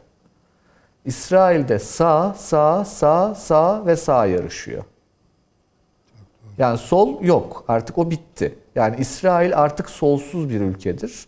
Ee, ve bu sağların ölçüsü önemli ve bunların işte pazar ekonomisine nasıl baktığı önemli. Ee, işte içerideki Arapların hakları ne kadar olacak konusunda kategorik değil ama bir ölçüsel e, farkları olduğu söylenebilir. Yerleşime dair sorunlar, laikliğe dair farklı bakışlar ama sağ, sağ ve sağ yarışıyor İsrail'de. Şimdi dolayısıyla Biden'la çok uyumlu olabilir mi? Ee, olabilir. Yani liberal, iktisadi anlamda liberal, ee, işte ondan sonra e, biraz daha stratejik anlamda Amerika'ya yakın e, bir sağ yönelim İsrail'de mümkün ama çok zor. Çünkü Biden'ın talepleri daha çok e, bu 1990'larda çok tartışılan pozisyonizm tartışmaları çerçevesinde mesela Araplarla e, Sol Parti'nin ve birkaç sağ partinin koalisyonunu talep ediyor İsrail'den. İsrail'den bu çıkmaz bence. Onu oraya bir koyalım. E, yani biraz zor bir şey Biden açısından İsrail'den talep edilenin alınması. Şey açısından baktığımızda Macaristan açısından baktığımızda bir gökkuşağı koalisyonu var. Valla ama Macaristan çalışan bir doktor öğrencim var. O da son seçim sistemi içerisinde Orban'ın oyu %40'a 40 düşmeden hiç kimsenin hiçbir şey kazanamayacağı kanaatinde. Mesela o da öyle bir ilginç bir nokta. Ee, bütün bunlar hani Biden'ın siyasal olarak bir şeyleri dönüştürme çabasına ket vuracak gibi görünüyor. E, dünyada bir sosyal demokrasi vardı diyecek olursanız, öyle bir soru soracak olursanız valla pek esamesi okunmuyor. Yani bu belki de dünyanın en ciddi dertlerinden bir tanesidir. Çünkü dengenin bozulduğunu, o merkez siyaset kapasitesinin e, ortadan kalktığını gösteriyor pek çok yerde. Bu da Biden'la ittifak içerisinde olmasına kesin gözüyle baktığımız Fransa'da Macron'un oylarındaki düşüş ve Le Pen'in oylarındaki yükselişle açıklanabilir. Yani bunu da eklediğinizde Biden'ın işinin küresel anlamda da zor olduğunu görüyoruz. Peki İngiltere'de Boris Johnson'ın işi çok mu kolay diyecek olursanız o da pek kolay değil. Yani iç siyasetler ve uluslararası siyaset e, birbiriyle çok örtüşmüyor. E, bunlar kaygı vericidir. Yani bir örtüşmenin olmadığı, çakışmanın olmadığı durumlar kaygı vericidir. Ancak bu hatta baktığımızda İngiltere ile Türkiye'nin özel bir yakınlık içerisine girdiğini görmemiz mümkün. Ee, bunu da mutlaka tespit etmek lazım. Özellikle Doğu Akdeniz konusunda Türkiye'nin e, hem Libya hem e, Mavi Vatan e, konusundaki iddialarımız hem de Kıbrıs konusunda Türkiye'nin en yakın destekçisinin İngiltere olduğunu bu dönemde görmek mümkün. Şimdi orada da mesela ben saygıyla da anmak isterim. Geçen hafta kaybettik. David Barchert vardı bizim meslektaşımız. Çok iyi bir tarihçiydi. Toprağı bol olsun. Ee, ben hatırlıyorum yani daha geçen haftalarda şeyle uğraşırdı Barchert. İngiltere'deki Rum ve Yunan lobisiyle uğraşırdı. Ee, orada bir e, Türkofil, Türkiye'yi bilen bir Türkiye uzmanları grubu da vardır. Önemsemek lazım diye düşünüyorum. Ancak şimdi şöyle bir soru daha sorayım. 1939 1 Ocağı'ndan bahsettim ya. Yani ben e, şey fazla da vak vakti almak istemiyorum ama e, örneğin 1939 yılında bu dizilimleri tartışan insanlar e, şunu söylüyorlardı. E, Nazi Almanyası, e, Sovyetler Birliği yan yana. Çünkü Molotov-Ribbentrop paktı vardı. Yani çizgi oydu. Onun karşısında İngiltere ve Fransa vardı. Ve Amerika büyük ihtimalle herhalde İngiltere Fransa'ya eklenir diye düşünülüyordu ama Amerikan iç siyasetinde Nazizm çok kuvvetliydi hatırlamamız gerekir onu. Ama 1941 yılına geldiğimizde o çizgilerin hepsi değişti. Şimdi bu çizgilere bakarken e, hem e, bölgesel olarak aktörlerin e, kararlarını etkileyen küresel motivasyonlar yanında bölgesel motivasyonların da önemli olabileceğini, bazen bölgesel motivasyonları aşan küresel motivasyonların önemli olabileceğini, bir de zamansal olarak kısa dönemde, orta dönemde ve uzun dönemde bu blokların ya da dizilimlerin nasıl değişebileceğini de çok iyi hesaplamak gerekiyor aslında. E, o yüzden hani e, tabii ki bu çabalara devam edeceğiz e, ve fakat e, bütün bu çabalarımızın belirli kısıtlar içerisinde olduğunu, dolayısıyla pek çok değişime açık olduğunu da devamlı kendimize hatırlatarak e, ben yapmaya çalışıyorum. Peki hocam. E, o, anlamda zannediyorum hani hem e, bir John le Carre'yi anmak lazım, e, yani önemlidir. Ondaki dönüşüm İngiltere'yi anlamak açısından önemli. Ondan sonra bir de tabii ki asıl kritik eşiğin Brexit olduğunu, Brexit sonrası İngiltere'nin önemli bir aktör olarak aslında çok görünmesi de ortada olduğunu bir kere daha hatırlamak lazım diye düşünüyorum.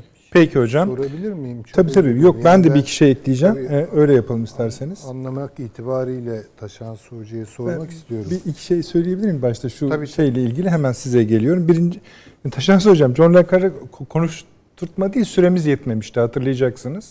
Seyircilerimiz yanlış anlamasınlar. Olsun ben Esasında- yine sistemimi edeceğim. Yo tamam edin canım başımız üstüne hiç hiç problem değil. Hani ben de o sisteme ekleneyim müsaade ederseniz hatta. Ee, ya böyle e, Tabii. bazı parçalı olaylar oluyor dünyada. İşte örneğin böyle bir yazarın hayatını kaybetmesi ya da casusun diyelim. Ee, illa bu şekilde yani dediğim gibi illa siyasi dış politika vesaire olması da gerekmiyor. Ee, kültür, edebiyat, sanat hayatında önemli gelişmeler oluyor. İlla eskiye ait olması da gerekmiyor. Yeni gelişmeler de var. Bunlara tabii programımızda çok yer vermek istiyoruz. Onların da perde arkaları var çünkü. Ama sıklıkla zamanı bunun içine yediremiyoruz. Öyle bir eksiğimiz Tabii, tabii. var. Ben- Ee, Allah'tan izleyicimiz hoşgörülü davranıyor Latif bu olarak konuda. kabul edin ne olur Nedret Tabii Bey. tabii yok. İkincisi e, bu Rusya-Çin'e ilişkin e, olmazlığınıza ben hala katılmıyorum. E, belli bir tarihten e, itibaren daha derinlikli bir ilişki oluşturmaya başladıklarını düşünüyorum. E, Çin'in e, Rusya'dan sonra sıranın kendisine geleceğini bilmemesi mümkün değil. Siz önümüzdeki 10 yıl içinde foreign affairs dediniz değil mi? Foreign policy mi dediniz, foreign affairs mi dediniz? Evet. Bir savaş gördüğünü. Foreign affairs. Evet. Savaş öngördüğünü söylüyorsunuz. 2030 zaten e, tamamen Çin yani Çin liderliğinin dünyada Çin liderliğinin o bahsettiğimiz rakamlarla oluştuğu an olacak. Bunda da hatta bir revize var. 2028 yılına çektiler bunu. Yani 2028'de sadece 7-8 yıl içinde dünyanın e, ekonomik açıdan, sahil açıdan bütün liderlikleri değişmiş olacak. E, yani ABD'nin sıralı önceliğini değiştirmesi Biden döneminde Rusya'yı öne alması kabul edilebilir bir durum kendisi açısından ama bu hesaplaşma ya da yüzleşme diyelim ötelenecek gibi gözükmüyor. Bir tek şeyi daha çok anlamamız gerektiği, üzerinde çalışmamız gerektiğini düşünüyorum. Çünkü bizi çok ilgilendiren bir konu bu. Ucu sonunda bize gelecek. Rusya, Çin ilişkisi tam nedir sorusunu bilmek gerekiyor. Buna da inşallah önümüzdeki programlarda daha çok bakacağız. Onun dışında da sizin diziliminiz var. Galiba Süleyman Hocam biraz oradan mı tutacak Ee, bilmiyorum. yani merak Kendi etmek merakını. tabii, tabii. Evet, Şimdi buyurun. örtüşen şeyler var, örtüşmeyen şeyler var. Ee, benim işte ortaya koyduğum dizilimle Taşan Su Hoca'nın ortaya koyduğu dizilim arasında. Mesela ben aldığım notlara göre Londra, Ankara ve Moskova'yı aynı hatta görüyor. Ben de görüyorum. Moskova'yı saydı mı? Saydı yanılmıyorsam. Yani Budapeşte Evet, dedi, evet, Yeni evet. Delhi dedi, Tabii. Moskova'yı saydınız. Tabii, tabii. Tamam, peki. Saydı. Yani Tamam. Budapeşte'ye itirazım olmaz ama önem derecesini ben biraz geride bul- tuttuğum için dahil etmedim. Edilebilir. Tamam, Yani bu yakınlıklar Bilgimizi itibariyle. Ama Tel Aviv ve Yeni Delhi'yi Ben Ee, dolayısıyla şimdi bir ucu Londra'da başlayan şey Yeni Delhi'de nasıl bitiyor? Yani hangi ekonomi politiğe göre bunu açıklayabiliriz? Onu tam anlayamadım. Yani orası boşlukta kaldı. Diğer tarafa bakacak olursak bunda da örtüşmeler var. Washington, Paris, Berlin, evet Atina. Ee, Ben önemsedim Türkiye açısından. Onun için zikrettim. Ee, Taşan Hoca da buna itiraz etmedi ve bunu Pekin'e bağlıyor. Şimdi şu noktada gene ben katılabilirim. Çünkü Biden'ın doğrudan doğruya Çin'i hedefe koymayacağı kanaatindeyim ben. Ama Çin'in bütün bağlantı yollarına, bütün kritik lojistik merkezlerine saldıracağından, yani bunları zor duruma e, düşürmek, zaafa uğratmak için elinden geleni yapacağına da kaniyim. Bir, bir noktada katılıyorum, bir noktada işin başka bir boyutunu e, bu lojistikle ilgili e, özellikle lojistik merkezlere dönük etkilerini hesaba katmamız gerektiğini düşünüyorum. Şimdi bendenizin koyduğu dizilimde bir ekonomi politik arka plan var. İşte neyse İpek yolu mu deniyor, tek yol, tek kuşak mı deniliyor. Bir, bir şey var. Bunun bir ucu Pasifik'teki bir anlaşma, öbür ucu işte mesela Türkiye Londra anlaşmasıyla başladı. Bu belki işte Paşam da onun birçok ayrıntılı söyledi. şeylerini söyledi. Yani bir ekonomi politik bir tarafını anlıyorum ama mesela Taşansı Hoca Londra Delhi hattını üstelik bu Washington Pekin'in alternatifi gibi çıkıyor. Çünkü Washington'u Pekin'e bağlayan bir dizilim var bir tarafta, öbür tarafta Londra'yı Delhi'ye, Yeni Delhi'ye bağlayan bir dizilim var. Bunun arkasındaki hani ekonomi politik rasyonelleri koyarsa daha E, tamam, açıklayıcı olacak. tartışalım. Şöyle e, bu ben sadece Hindistan konusunda şunu söylemek istedim. Hani bir dedik ki Rusya ile ilişkisi berbat. Çin'le de toparlayamıyorlar. Yani Çin'de de bu e, Hindistan'la meseleyi toparlama arzusu var. Fakat onu bir türlü gerçekleştiremiyorlar. Çin iç politikasına da yansıyor bu. Biliyorsunuz milliyetçi bir yapı var iktidarda orada. Amerika'ya doğru biraz daha yatkın gözüküyor hala. Özellikle de bu Pakistan meselesinden sonra yani Suudi Arabistan arasında bu paranın ödenmesi meselesi, İran-Pakistan arasında bir yeni yolun, kapının, geçidin açılması, çok bahset, Paşam da sık bahseder bu Gwadar Limanı ile Çabar'ın yönünde, Çabar iki liman Pakistan, İran arasında. Uzun uzun konular neyse çok uzatmayayım. Ee, böyle sa- savrulan bir yani Tabii. hacmi süper güç fakat biraz kof duruyor yönetiminde. Kötü anlamda söylemiyorum ama sıkıntıları var anlaşıldığı kadarıyla. Hindistan'ın hepsini konuşalım reklamlardan sonra. Peki. Bir dakika reklam arası. Haberin sosyal medyası gzt.com sizi çok farklı bir okuyucu deneyimine davet ediyor. Merak ettiğiniz sorular yanıt buluyor, henüz duymadığınız şaşırtıcı konularsa karşınıza geliyor. Yorumlarınıza editörler cevap veriyor, arkadaşlarınızla paylaşmak isteyeceğiniz eğlenceli içerikler hazırlanıyor. Sizler için kamera karşısına geçiliyor ve olaylar sıkmadan ve anlaşılır şekilde anlatılıyor. Özel infografikler, videoların yanı sıra burada sayamayacağımız sayıda farklı dergiler. Şimdi telefon ekranınızı daha da anlamlandırmak için sizi davet ediyoruz. GZT uygulamasına iOS ve Android marketlerden kolaylıkla erişebilir, pişman olmazsınız. Mutlaka indirin. Reklam arası sona erdi. Akıl Odası devam ediyor efendim. Süleyman Hocam'ın bazı soruları vardı. Ha, sorular da demeyelim esasında. Yani öğrenmek amacıyla. tabii tabii Taşan Hocam'ın tezdi. Hazır mı arkadaşlar Taşan Ankara stüdyomuz müsait mi? Evet. Taşan Hocam duydunuz herhalde. Süleyman Hocam'ın Evet, evet, evet, merak evet, konularını. evet, Evet. duydum. Buyurunuz. Yani e, şöyle tabii Süleyman Hoca'nın e, orada ekonomi politik e, kökenli analizleri çok önemli. E, Çok katılıyorum ben de o analizlere. E, Ancak Alalım kulakla alalım istiyorsanız. e, Rahat ancak konuşun. şöyle bir şey var.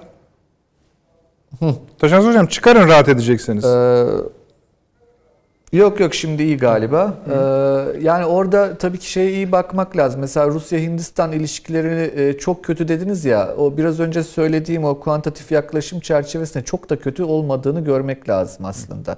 Yani bunlar biraz daha e, bugüne dair e, gündelik gerilim konularıdır. Mesela Kortunov'un önemli bir makalesi vardı.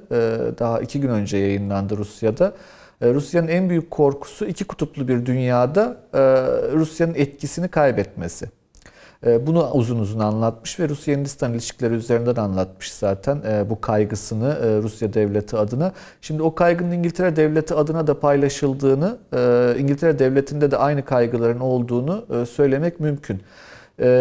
Daha geçen hafta söyleme fırsatı buldum. Biraz önce de izah etmeye çalıştığım husus oydu. Zamansal olarak da değerlendirmeliyiz diye. İngiltere ve Amerika'nın ilişkileri gerçekten çok girift ilişkilerdir. Çoğu zaman İngiliz aydınları ve diplomasisi Amerikan e, diplomasisinin önünü açar. E, biraz önde gider yani Amerikan diplomasisinden önde gider. O sıralarda ayrıştığını düşünürsünüz. E, farklı adımlar atar ama Amerikan e, politikasını kendi politikasına getiriverdiğini fark edersiniz. Yani bu gerçekten zor bir alandır İngiltere-Amerika hattını anlamak. Ancak benim buradaki temel tespitim bu geçici bir süre Çin'le yakınlaşan, bakın yakınlaşan derken bloklaşan bir Amerika'dan ya da Biden yönetiminden bahsetmiyorum. E, ancak Trump'ın şiddetliği çerçevesinde e, şiddetli muhalefet etmeyecek bir Amerika'dır Biden yönetimi sadece Çin'e karşı.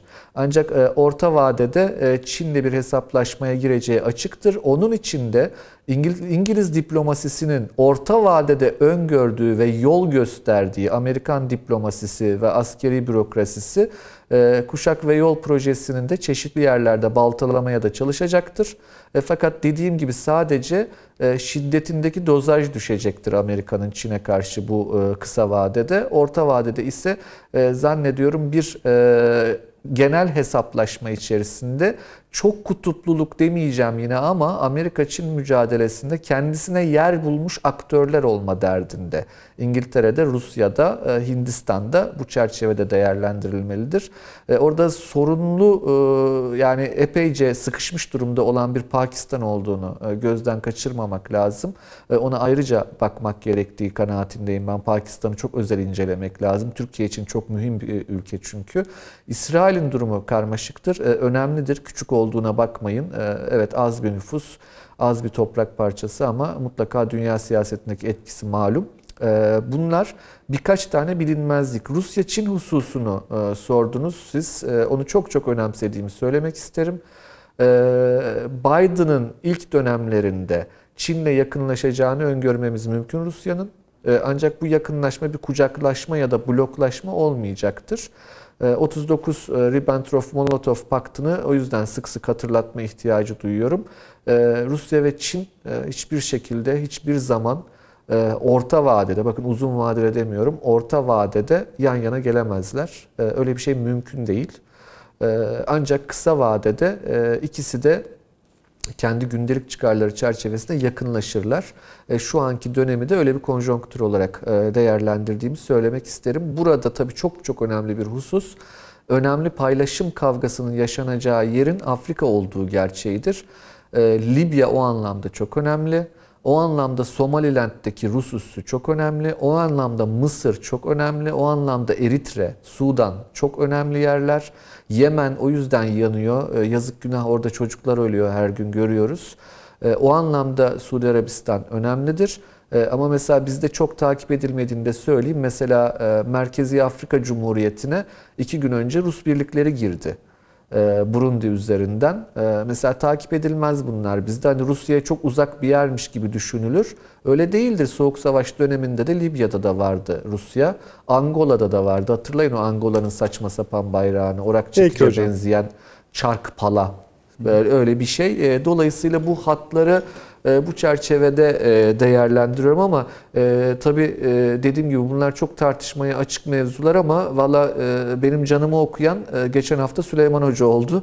Yani ben de bir haftadan beri bölümde kağıt kalem bunlarla şey yapıyorum uğraşıp duruyorum. Bu kadar toplayabildim öyle söyleyeyim. Bayağı yani. bir toplamışsınız. Süleyman Hocam? Yok yani Peki. fikir sahibi. Bu e, Paşamı bir alacağı var. Şu Libya meselesini bir halledelim ben istiyorum. e, şu Biden İngiltere konusunda şimdi Amerika Birleşik Devletleri'ne çıkamıyoruz? e, şu açıdan diyorum. Yani Biden e, transatlantik ilişkilerini geliştirmek için e, Londra üzerinden değil Berlin e, ve Paris üzerinden NATO ile bu ilişkileri güçlendirmek için girecektir. Hatta ticaret anlaşmasının bile yapılmasının öncelikli olmadığı ifade ediliyor. E, Bugün çıkan e, bir makalede. E, Dolayısıyla Biden'ın Avrupa'ya bakışı Avrupa Birliği ilişkileri üzerinden öncelikle ve bu da tabii NATO üzerinden olacaktır. O yüzden e, İngiltere'den ziyade yani hocamın da dediği gibi bu Fransa ile birlikte bir o yüzden de zaten Macron bu sırada sert açıklamalardan işte e, Hamdi Üstadımıza söyledi e, Hafter'e dur kardeşim güç kullanma Tabii, demesinin tabii, temelinde de Doğu Akdeniz'de ortak bir politika için Amerika'nın e, işaret fişeğini bekliyorlar. E, o yüzden e, İngiltere'yi e, elbette devre dışı değil ama İngiltere'nin bu kadar hamle yapmasının arkasında da ben Amerika'dan aldığı bir takım mesajlar olduğunu değerlendiriyorum. Yani evet İngiltere-Çin ilişkilerine baktığınızda işte Huawei'nin yasaklanması, Doğu Türkistan, e, Tayvan meselesi, Hong Hong Kong Kong. meselesi gibi birçok açmazlar var ama e, 54 milyar pound'da Çin'in yatırımları var. E, Huawei konusunda sonra şampiyonlar şey e, İngiltere'deki lig maçlarını e, Çin yayınlamadı biliyorsun. Birçok kulübün sahibi Çin e, İngiltere'de. E, ve e, bir hafta boyunca maçlar yayınlanmadı. Çin ligleri almadı, reklam verilmedi ve bütün futbol kulüpleri yoğun bir baskıyla ertesi hafta maçları yayınlatmaya başladılar. E, bütün bunlara baktığımızda e, İngiltere'nin Çin ile, e, Çin öyle dedi zaten, siz bilirsiniz dedi. Huawei yasaklamak 2027'ye kadar kaldıracağını söylemişti. E, bunun acısını İngiltere'ye siz çekersiniz dedi.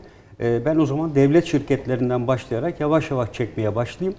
Ve arkasından da uzak doğudaki diğer şirketleri de onu takip eder deyince İngiltere e, şu anda beklemede. Yani Huawei teknolojisi Amerika hamlesini yaptı. Huawei'ye karşı birlikte e, bir e, proje geliştirelim.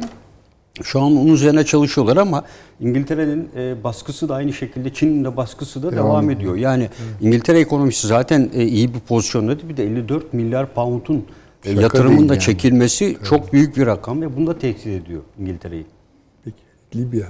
Evet Libya, e, Libya'da özellikle e, biz tabii diğer bölgelere biraz odaklandık. Yani işte Kafkasya ve Çin e, şu anda da onları görüşüyoruz ama Libya konusu e, Türkiye açısından son bir haftadır e, hızlı gelişmelere e, gebe tabir edelim.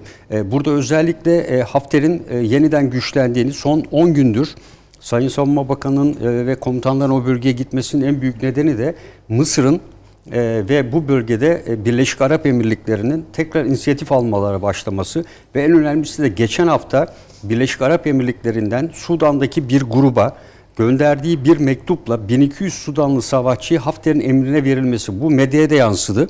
E, İngilizce yazılmış bir mektup ve bütün bunların maliyeti ve gönderilmesinin Birleşik Arap Emirlikleri'ne ait olacağı bugüne kadar hep Birleşik Arap Emirlikleri bunu yalanlıyordu ve ilk kez resmi bir belgeyle ve mektupla da bu netleşmiş oldu. Yani buna elbette Avrupa Birliği ve diğerleri bu İrin operasyonu ve diğer ambargolarda hep Türkiye'yi suçlayanların buna yönelik en ufak bir tepkisi bugüne kadar olmadı. Ee, bunun dışında 1200'den fazla savaşçı ve Çat'tan da aynı şekilde Hafter'e e, bir takım katılımlar e, olduğunu görüyoruz. Ama en önemlisi Birleşmiş Milletler'in Libya özel temsilcisi olan bu Amerikalı e, yardımcısı daha doğrusu Williams bunun yaptığı bir açıklama var geçen hafta. Şu anda ateşkes anlaşmasının dört önemli maddesi vardı. Sirte ve Cufra'nın silahlandırılması. Hayır olmadı. Sirte'de ortak bir polis gücü kurulması olmadı. İkinci madde bir tek burada gerçekleşen petrol bölgelerinden petrol üretimine başlanması ve e, elde edilecek gelirin ortak bir hesapta tutulması paylaşılmadan. Ee, üçüncüsü e, burada e, Mart 2021'de seçimlerin olmasıydı ki Tunus'taki ayakta siyasi müzakerelerde bu 2021'in sonu olarak e, belirlendi. Ama o anlaşmada da henüz e, bir geçici bir hükümet, seçim hükümeti gibi geçişle ilgili hiçbir şey üzerine mutabakat sağlanamadı. E, ve en önemlisi de yabancı askeri e, bütün savaşçı ve askerlerin 3 ay içinde çekilmesiydi. Bu e, bu ayın sonunda Ocak sonunda doluyor. Ve Williams şu anda e, bunlar çekilmediği gibi sayıların arttığını ve ellerindeki bilgiye göre 20 bin üzerinde burada yabancı savaşçı ve askerin olduğunu e, Wagner dahil, Rusya dahil, Suriye'den gelen, işte Mısır, e, Sudan, Çat gibi ülkelerden gelen yabancı savaşçıların hala bu bölgede yapılarını koruduklarını ve sürekli takviye edildiklerini belirtiyor. Dolayısıyla ateşkes anlaşmasına baktığımızda bir tek tarih, seçim tarihi dışında bir de petrol üretilip bir yerde para- parasının muhafazası dışında hiçbir şey yerine getirilmedi. De bunun üzerine sizin saydıklarınız haftaya çıkıyor. Çıkıyor. Ben nerede Türk varsa diyor Evet. Libya'da. e, ama şuna dayanarak yapıyor. Sirte ve Cufra'yı kendisine ait kazandıkları yani şu anda iki güç karşı karşıya duruyor. Sürekli burayı takviye ediyor ve burası raporlanıyor. İkincisi Cufra'daki havaalanına e, kendilerine ait bölgesinde sürekli bir kargo uçakları iniyor ve bu bölgede ciddi bir şekilde hava savunma sistemlerini güçlendiriyorlar. Daha değişik silah sistemleri Sirte'de dahil, Cufra'ya da dahil. Yani bu e, bir harekata yönelik bir hazırlıklar. Yani öncelikle Zaten Ankara bunu Evet. görmese E, bütün tabii, kuvvet e, komutanı şu oraya göndermez. E, tabii yani e, bu bölge var. Bir de en önemlisi siyasi anlamda da askeri kanallarda da gidiyorlar. Yani şu anda Mısır'ın e, istihbarat başkanı e, geçen hafta Trablus'taydı. E, Trablus'ta e, Ulusal Mutabakat Hükümeti'yle görüştü, Hafter'le görüştü.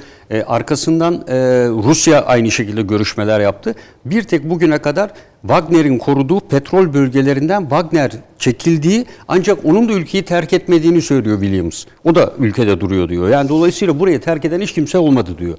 Yabancı askeri. Dolayısıyla herkes şu durum bu. Evet herkes mevzilerini koruyor diyor E, ve bu e, dolayısıyla e, ve önümüzdeki hafta da e, bu ekipler her biri Rusya'ya Lavrov'la görüşmeye gidecekler. Hepsi. E, yani e, şu anda e, çatışmalar her an e, Yok zaten başlayabilir. mısın? Şimdi bu sayılan tablo şu demek. Yani birisinin kibrit çakması bekliyor. Evet. Libya'da. Ee, yani e, bakıldığında Türkiye için bütün bu baştan itibaren yani konuştuğumuz e, ulus, uluslararası fotoğrafın içerisinde Türkiye için e, böyle e, kor haline gelen ve e, pimi çekilen yer Libya, Libya, şu anda. Evet. Ee, burada Türkiye geri adım atar mı? Artık şu saatten sonra atmaz. Ata, atmaz değil, atamaz da. Ee, Birleşik Arap Emirlikleri falan son kartlarını oynuyorlar ve artık hani kağıt oyununda rest dersiniz, elinizde ne varsa sahaya sürersiniz. Şu anda Birleşik Arap Emirlikleri'nin yaptığı budur. Mısır fırsatını bulsa geri çekilecek. Bu işte bu oyundan. Yani ne haliniz varsa görün diyecek. Neyse. Bu o kadar ki Hafter Fransa'yı bile korkuttu yani. Başımıza iş açacak bu adam korkusu var. Ama Türkiye açısından bakıldığında ben Soçi'de bunun konuşulduğunu ve Rusya ile Ankara'nın yani Moskova ile Ankara'nın e, bir ze- ortak zemin arayışı içinde olduğunu. Libya'da mı? Libya'da. A- Ama bir Arar, ortak ararlar da buldular Ha, mı? bulmadılar. Hayır yok. Böyle bir şey yok. Ee, gerçi bu verilen anlaşmada seçim tarihinde de bir mutabakat var. Bu ama bu seçimin yapılacağı an- mana, manasına da Hiçbir altyapısı oluşturulmadı. Tabii. Ankara işte İçişleri Bakanlığı Libya'nın çağırıyor filan filan. Sözüm ona Türk asıllı değil mi? Evet, Fethi Başa. Evet. Evet. Türk asıllı filan ama yani bunun Türk asıllı olması e, bizden sayacağımız manasına da gelmiyor yani. Filan.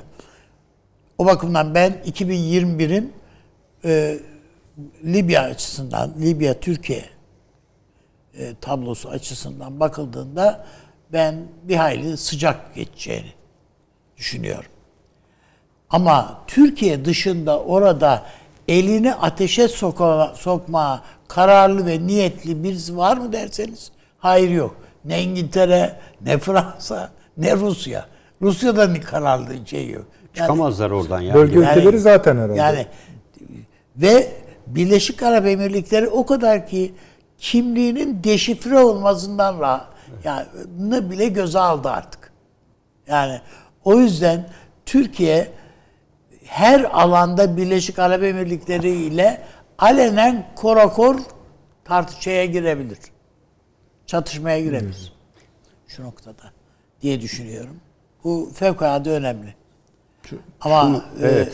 Ben ya e, destek için şunu söylemek istiyorum. Almanya Dışişleri Bakanı'nın yani şu anda Soçi anlaşmalarını esas tetikleyen Mas'ın yaptığı bir açıklama vardı biliyorsunuz. Evet, Mas dedi evet, ki evet. Libya, Rusya ve tü- eğer boşluk oluşturursak e, Suriye ile Ve Rusya doldurur. Rusya ile Türkiye doldurur dedi. Onları bir an Evet. önce uzaklaştırmalıyız oradan şeklinde. Boşluk yaratmamalıyız dedi yani. Ama Almanya'nın bu açıklaması Avrupa adına yapılmış bir açıklama mı? Yoksa Amerika adına yapılmış bir açıklama mı? Veya Amerika'nın hassasiyetleri göz önünde. Şimdi operada bir şey var yani şişman kadın, Kadın da konuş söylemeden film bitmiyor diye. Şimdi daha henüz şişman kadın sahneye çıkmadı yani. Uluslararası alanda biz evet hocamın saydığı eksenleri son derece anlamlı buluyorum ben. Yani ufak tefek işte o olmaz acaba o olmaz da şu mu olur falan denilebilir yani ama e, bu eksenler oluşacak. Mutlaka oluşacak. E, İngiltere, Ankara e, hattı bana göre sabit bir hat. Yani bu en azından kesinleşmiş bir hat olarak görüyorum. E, ben mesela e, Washington, Londra, şey Washington, Berlin, Paris diye bir hat görmüyorum mesela. Hocam. Nasıl? Ben mesela Washington, Pa- Paris, Berlin diye bir hat görmüyorum. Anladım. Ben Öyle de bir şey olmaz. Yani e, aynı hatta hem Berlin hem Paris yer almazlar. Onun için hani e, kötü yani tanıdığımız şeytan tanımadığımızdan iyidir kafasıyla e, bahsettim. Berlin Ankara'yla daha yakın yakın durabilir. Vets geliyor Man- e, başa. Yani bunu Evet. daha evvel bahsettim. Seçimlerde şu anda en kuvvetli aday Amerika Birleşik Devletleri'nde eğitim almış ve tamamen Amerikan yanlısı vakıf kurmuş olan kazanma Evet, öyle. ihtimali. Vets.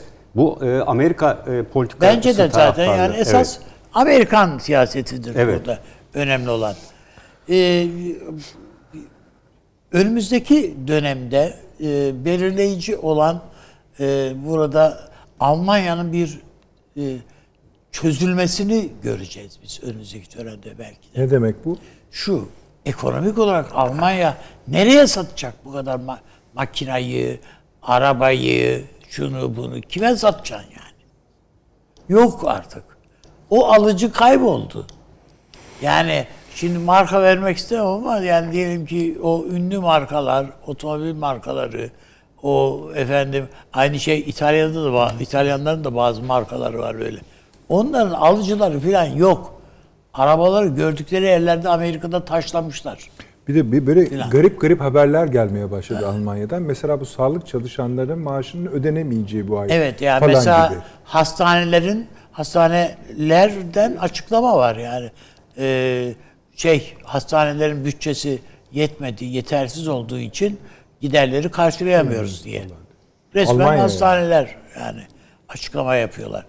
Şimdi Almanya'da böyle bir bana göre bir çözülme ekonomik olarak da yani bir çözülme. Bu Av- Avrupa Birliği'ni ayakta tutmanın bir bedeli var yani sürekli olarak bu Almanya Merkez Bankası'nı, Avrupa Merkez Bankası'nı finanse ediyor yani. E bu nereden? Hani vücut dediğiniz karaciğerden besleniyor, besleniyor değil mi? O zamana kadar yediğiniz şekerler, yağlar oradan başlıyorsunuz Miras harcamaya. E bunun da bir sınırı var yani.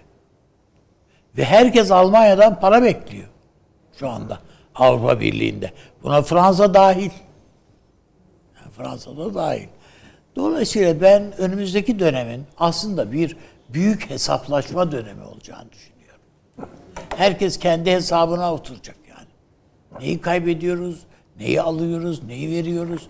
Ben Türkiye'nin bu işte eğer aklını başına alırsa yani çok kendi ayağına çelme takmayı seven bir millet devletiz Tabii, biz biraz yani. önce gördük Yani, işte ha, aşı, aşı konusunda. Ha yani tabii böyle şeyler iç siyasetiyle dış filan filan bö- böyle kendi ayağımıza vurabiliriz yani.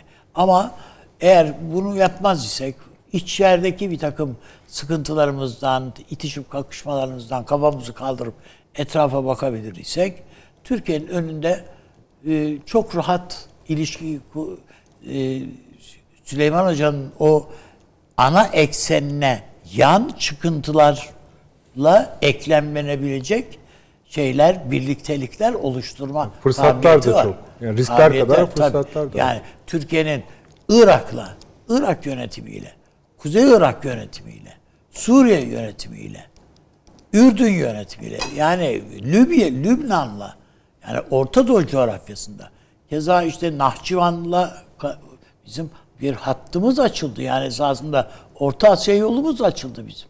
Değil mi? Yani bütün bu ne olursa olsun bütün ben katılıyorum mesela hocamın bu ıı, Azerbaycan'a ilişkin e, değerlendirmelerine yani oradaki kafa karışıklıklarına veyahut da orada farklı hesapların da e, devreye girebileceğine, İsrail falan meselelerine falan. Bunların hepsine katılıyorum ama nihayetinde Azerbaycan Türkiye ve Ankara'ya bakışında e, öyle bir sapmaya gidebilecek durumda değil artık. Azerbaycan'da şu anda Türk Silahlı Kuvvetleri var yani.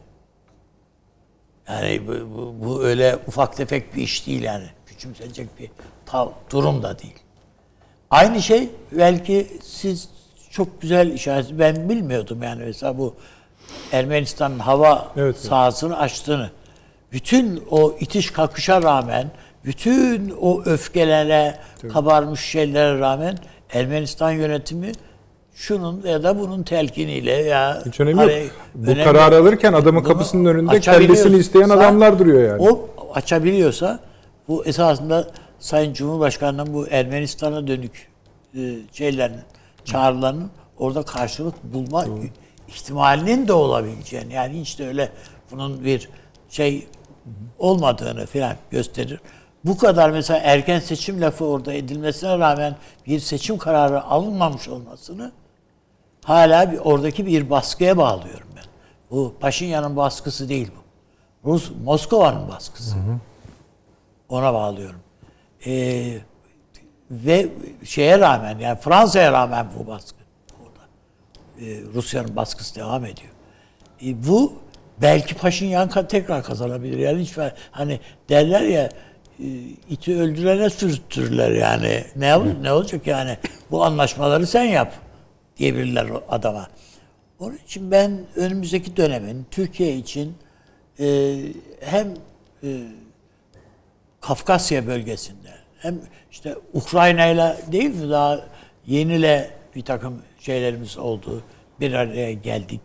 Tekrardan bir takım değerlendirmeler, yine müşterek yatırımlar.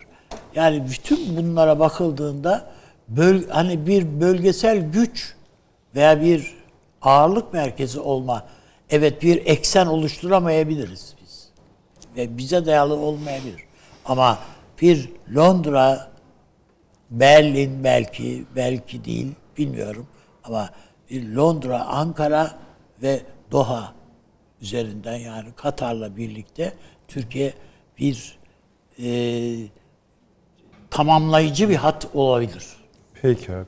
Çizgi olabilir diye düşünüyorum. Peki. Teşekkür ederim. Çok bahsettik. Onun için hakkı yenmesin. Bu eee, Türk uçaklarının Ermenistan hava sahasını kullanması meselesi Milliyet Gazetesi'nden sevgili Namık Durukan'ın haberi.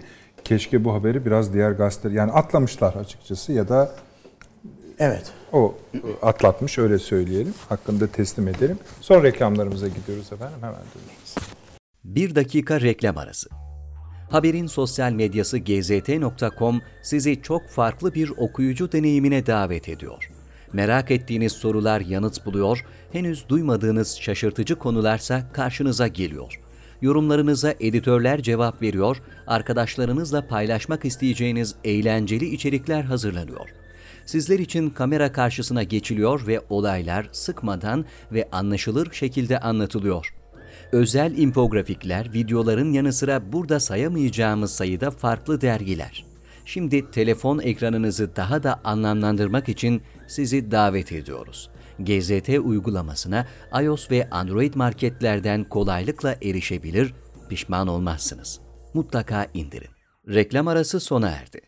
Akıl, Akıl Odası devam ediyor efendim. Süleyman Hoca'dayız. O bir Libya konuşacak ama galiba bir yere bağlayacak, Avrupa'ya bağlayacak gibi geldi. Her şey için söylüyorum. Hani e, Avni Bey dedi ya ben hani en azından Amerika, Fransa, Almanya bir çizgisi görmüyorum. Biraz şöyle bir durum var galiba. Bu e, şişman kadın metaforu E doğru o. evet. Doğru. Ee, Ama yani bütün bu sayılanları Gerçi derhava- Biden öyle şişman kadın sayılmaz ama. Peki abi. Ee, yani şeyle ilgili, diğer hususla ilgili kıta Avrupası ile Amerika arasında bir NATO disiplini çerçevesinde bir yakınlaşma olacağı muhakkak. Ben Yani öyle şöyle bir görüyorum. intiba duyuyor da onun için Süleyman Hocam.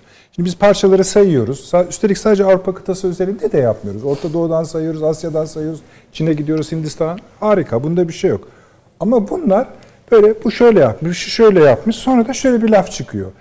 Biden şuraya bir otursun da yani bunların hepsi berhava olabilir mi? Yoksa hepsi yani Ee, yok, hi- yani hepsi pek- hizaya gelme gibi bir durum mu olacak yani? Ana doğrultular var. Zaten onu Biden'ın bültenlerinden, konuşmalarından çıkarıyoruz. Avrupa Amerika Birleşik Devletleri ilişkisi diyor. Bunu yoğunlaştıracağız diyor. Ha bunun tabii muhteviyatı nedir? Onu bilemeyeceğim ama hangi merkezlere adreslenen bir e, bülten bu? Londra, şey pardon çok özür dilerim. Paris ve Berlin. Ama şimdi bu iki merkezde bu bülten veya bu mektup diyelim aynı hissiyatları, aynı izlenimleri mi doğuruyor? Aynı şekilde hüsnü kabul mü görüyor? Bu tartışılır. Bakın Almanya'nın hala bir takım meseleleri var bu açıdan. Ben şimdi daha ön alan gücün Fransa olduğunu zaten birkaç programdır tekrar ediyorum. Yani bunun arkasında Lafayette'in şey dolaşıyor, hayaleti dolaşıyor diyorum. Ama bu genişleyecek. Bu sadece Fransa ile sınırlı kalmayacak. Bu işe Almanya'da dahil olacak bu anlaşılıyor.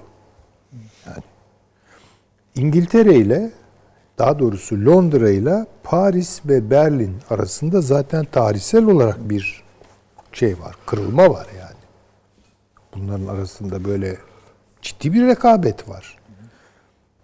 Dolayısıyla Brexit'le işte İngiltere dışarıda olduğu için yani daha bağımsız arayışlar içerisinde vesaire. Oradan kuruyorum.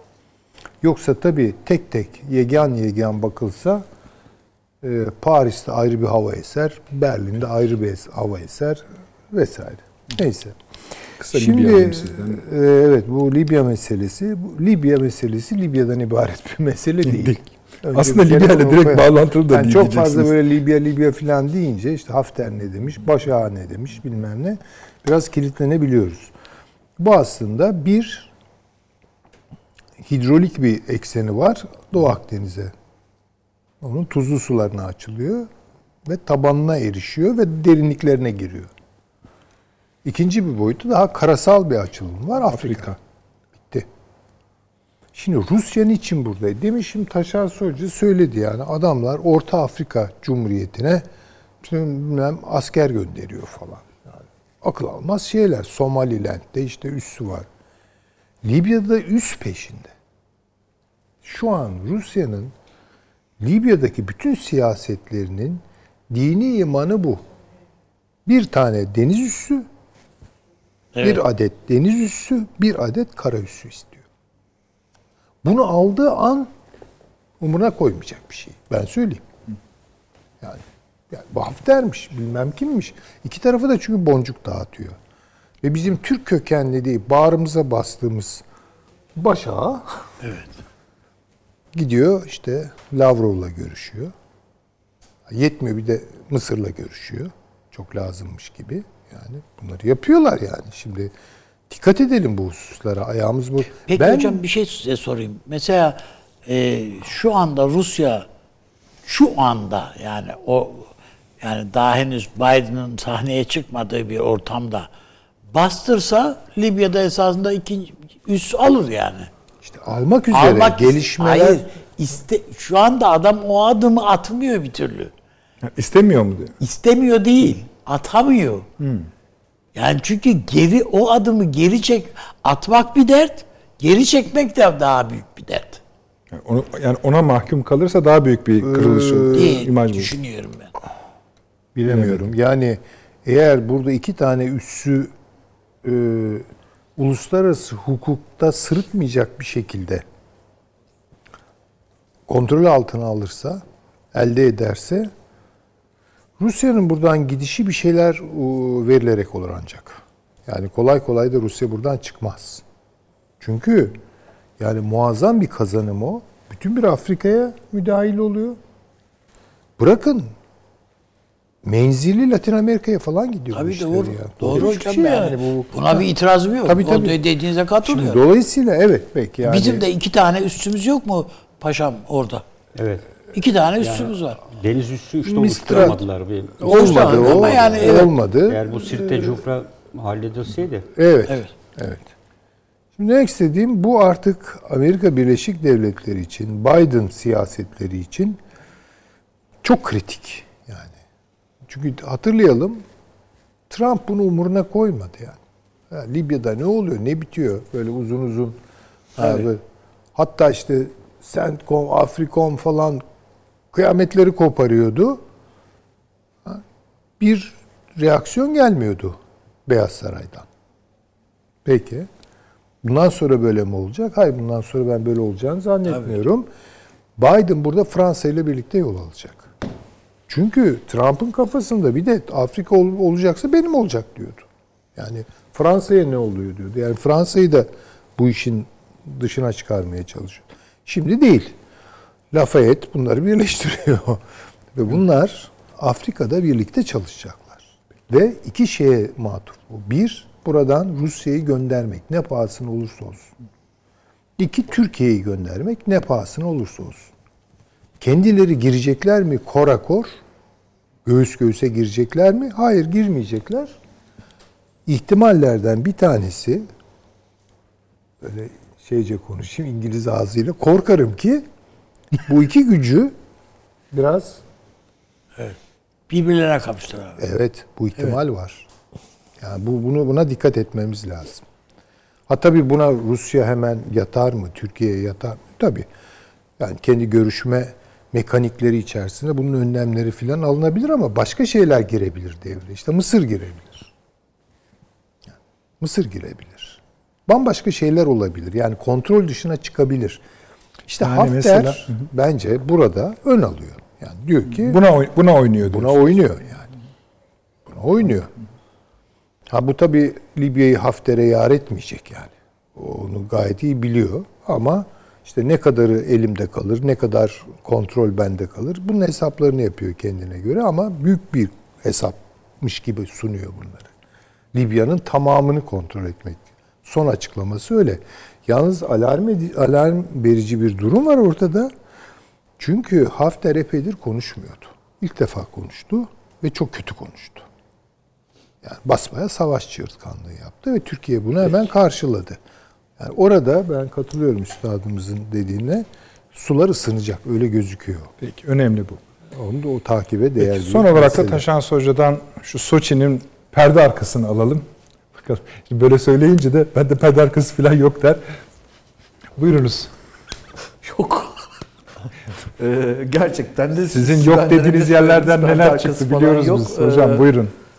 Ee, şöyle sadece hani burada tabii çok ciddi bir e, yakınlaşma demeyeceğim ama konuşma kapasitesi olduğunu görüyoruz Soçi'deki bu e, toplantıda. Çok önemsiyorum ben bunu. Yani Türkiye ve Rusya'nın farklı konu başlıklarında e, görüşebilme kapasiteleri ve sorun çözme kapasitesini getiriyor bu bazı yerlerde. Bazı yerlerde de e, rekabet hala devam ediyor ve anlaşamama durumu da devam ediyor. E, Ancak Soçi'yi dediğim gibi iki komşunun e, konuşma kapasitesi olarak değerlendiriyorum. Bir, iki e, bir dönüşümü aslında kategorik bir dönüşümü de gösteriyor bu. E, Daha önceleri e, Türkiye Amerika ile ilişkilerini Rusya ile dengelemeye çalışırdı. Şu an Rusya ile ilişkilerini acaba İngiltere ile mi dengelemeye çalışacak diye bir soru sorulabilir. E, Amerika'nın olmadığını görüyoruz. İngiltere acaba Rusya'yı dengelemek için Türkiye dış politikasında yeterli midir? Bunlar önemli sorulardır. Bu önemli soruları Avrupa-Biden ilişkisine eklemlememiz gerekir illaki. E, O da şudur, e, Amerika e, büyük, iri, zengin, e, biraz kaba saba abidir. E, Ona göre daha zayıf, daha fakir e, ve fakat cingöz ve e, becerikli e, bir İngiltere öz kardeşidir. Almanlar uzak akrabalarıdır ama hiç de sevilmeyen uzak akrabalarıdır. O yüzden ara sıra e, dayak yemiş büyük abiden ve o çerçevede de bazı mallarına el konulmuştur. Hatta karar alma yetkilerine bile el konulmuştur. Fransa ise en çok sevilen lise arkadaşıdır. Şimdi Avni Bey Üstad'ın çok sık tekrar ettiği bir metafor, bir cümle var. Ben çok önemsiyorum o cümleyi. O da şudur. Ee, evde vazo kırılır, ee, hanım kırdıysa yenisi alınır, bir şey olmaz. Hizmetçi kırdıysa vay beceriksiz kadın denir. Bu ilişkilere biraz böyle bakmak lazım. Türkiye nerededir diye bakacak olursanız Türkiye bu ailenin içinde değil. Bu gerçekle yüzleşmemiz gerekir. Biz 300 yıllık Batı ile olan ilişkilerimizde bu gerçeği bilerek dış politika üretti Türkiye. Ee, onun unutulacağı kaygısı e, şeyinde değilim ben, kanaatinde değilim. Ee, Libya'ya dair de e, son bir söz söyleyeyim. Yine Soçi bağlamında e, oraya getirecek olursak Rusya ve Türkiye'nin burada anlaşma imkanı vardır. Almanya'nın yaptığı açıklama son derece önemlidir. Biz olmazsak Türkiye ve Rusya dolduruyor. Biz burada Alman-Fransız bloğudur. Burada kastedilenin İngiltere olmadığı belli. İngiltere'nin Libya'da Türkiye'ye yakın bir pozisyon içinde olduğu belli. Ee, Bir de son söz olarak çok İngiltere'den bahsettik bugün. Ee, Toprağı bol olsun. Ee, Hiçbir e, şeyden nedir onun adı belki de son dönemde hiçbir yabancıdan görmediğimiz Türkiye dostluğunu gördüğümüz Norman Stone 2000'li yılların sonunda İsviçre'de Ermeni soykırım kanunu çıktığı zaman bağıra bağıra şey demişti. Kendi dillerinde söylememiz gerekiyor ayıplarını yüzlerine. Muhatabına kendi dilinde söylemek lazım. O da Fransızca ve Almancadır. Ben İsviçre'ye gideceğim. Fransızca ve Almanca zırvaladıklarını söyleyeceğim demişti. Ee, Buradan şuna bağlayayım. Ee, Sayın Savunma Bakanımız ki e, bence bu konuda en e, gerçekten e, hem bilgili hem de doğru politik adımları atan karakter olarak göze çarpıyor Libya konusunda. Şöyle bir cümle kurdu. O üstüne giydiğin kıyafetle Maraşal olunmaz. Subay üniforması onurlu bir üniformadır. Yani bir şey diktirip üstüne giyince Maraşal olmuyorsun dedi. Ben sadece Sayın Yetkilimiz, Sayın Bakanımıza bunun iki dilde de karşılığı vardır. Bir tanesi Fransızca. Labi ne fait pas le moine derler. Üstünüze giydiğiniz kıyafet keşiş yapmaz. Bunu söylemek lazım herhalde. E, Sayın Bakan nezaketen Fransızcasını söylememiştir. Ben akademisyen olarak söyleyeyim. Öbürü de Rusçasıdır. E, Nisudi o knigi o paablaşke denir. Kitabı kitabından, kitabı kapağından yargılama. E, İkisi de giydiğin kıyafet seni Maraşal yapmaz demektir. E, Bunları kendi dillerinde söylemek faydalıdır. Çünkü hafter hafter değildir. Bu dillerle alakalıdır. E, Bunu da söylemiş olarak e, zannediyorum vaktimiz de bitti. Çok E, teşekkür ben de ediyorum. Sağ olun. tamamlamış olayım. Çok teşekkür ediyorum Taşansı Hocam. Evet efendim 2020 yılının son programı da bitmiş oldu. Evet. Seyircilerimize bir duyuru yapalım. Efendim Perşembe akşamı e, bize izin verirseniz çok teşekkür edeceğiz. E, yeni yılın ilk programında aslında yine bu konularla başlayacağımız tabii ki aktüel konulara da tek tek ele alacağız. 2021 inşallah 2020'den 2020 dediğim gibi hani zor bir yıldı ama bize ne ki biz zaten hep zor yıllardan geliyoruz. Ama inşallah daha iyi olur. Ülkemiz, milletimiz, ordumuz için eee, daha iyi bir yıl olur. Bu yüzden eee, son programda yeni yılınızı kutluyoruz. Sağlık ve refah diliyoruz en çok. Eee, belki Avni abi, Süleyman Hocam, Paşam da bir iki cümle söylemek Evet. ister. Eee, biz Herkese de sağlık en önünde gelen o şey Şu o. anda bu Hepimiz doğru. için sağlık diliyoruz. İnşallah aşı aşı yetmez ilaç. Yani tedavi edici bir ilacın da bulunacağı bir sene olur. tabii bitsin istiyoruz artık. Evet. Süleyman Hocam. Evet, e, bu dileklere katılıyorum. E, Bütün yurttaşlarımızın, vatandaşlarımızın yeni yılını kutluyorum. Sağlık ve huzur diliyorum. Evet ben de öncelikle tabii e, şehit ailelerimiz başta Eyvallah. olmak üzere Eyvallah. e, gazilerimizi, hayatta olanları e, saygıyla ve minnetle anıyorum. E, burada e, el- elvediyete intikal etmiş olanlara da yine şükranla anıyorum. E, ve onlarla birlikte e, tüm Türk milletine ve insanlığa e, 2021 yılının e, sağlık, mutluluk ve huzur getirmesini diliyorum. Size katılıyoruz efendim bunlara. İyi geceler efendim.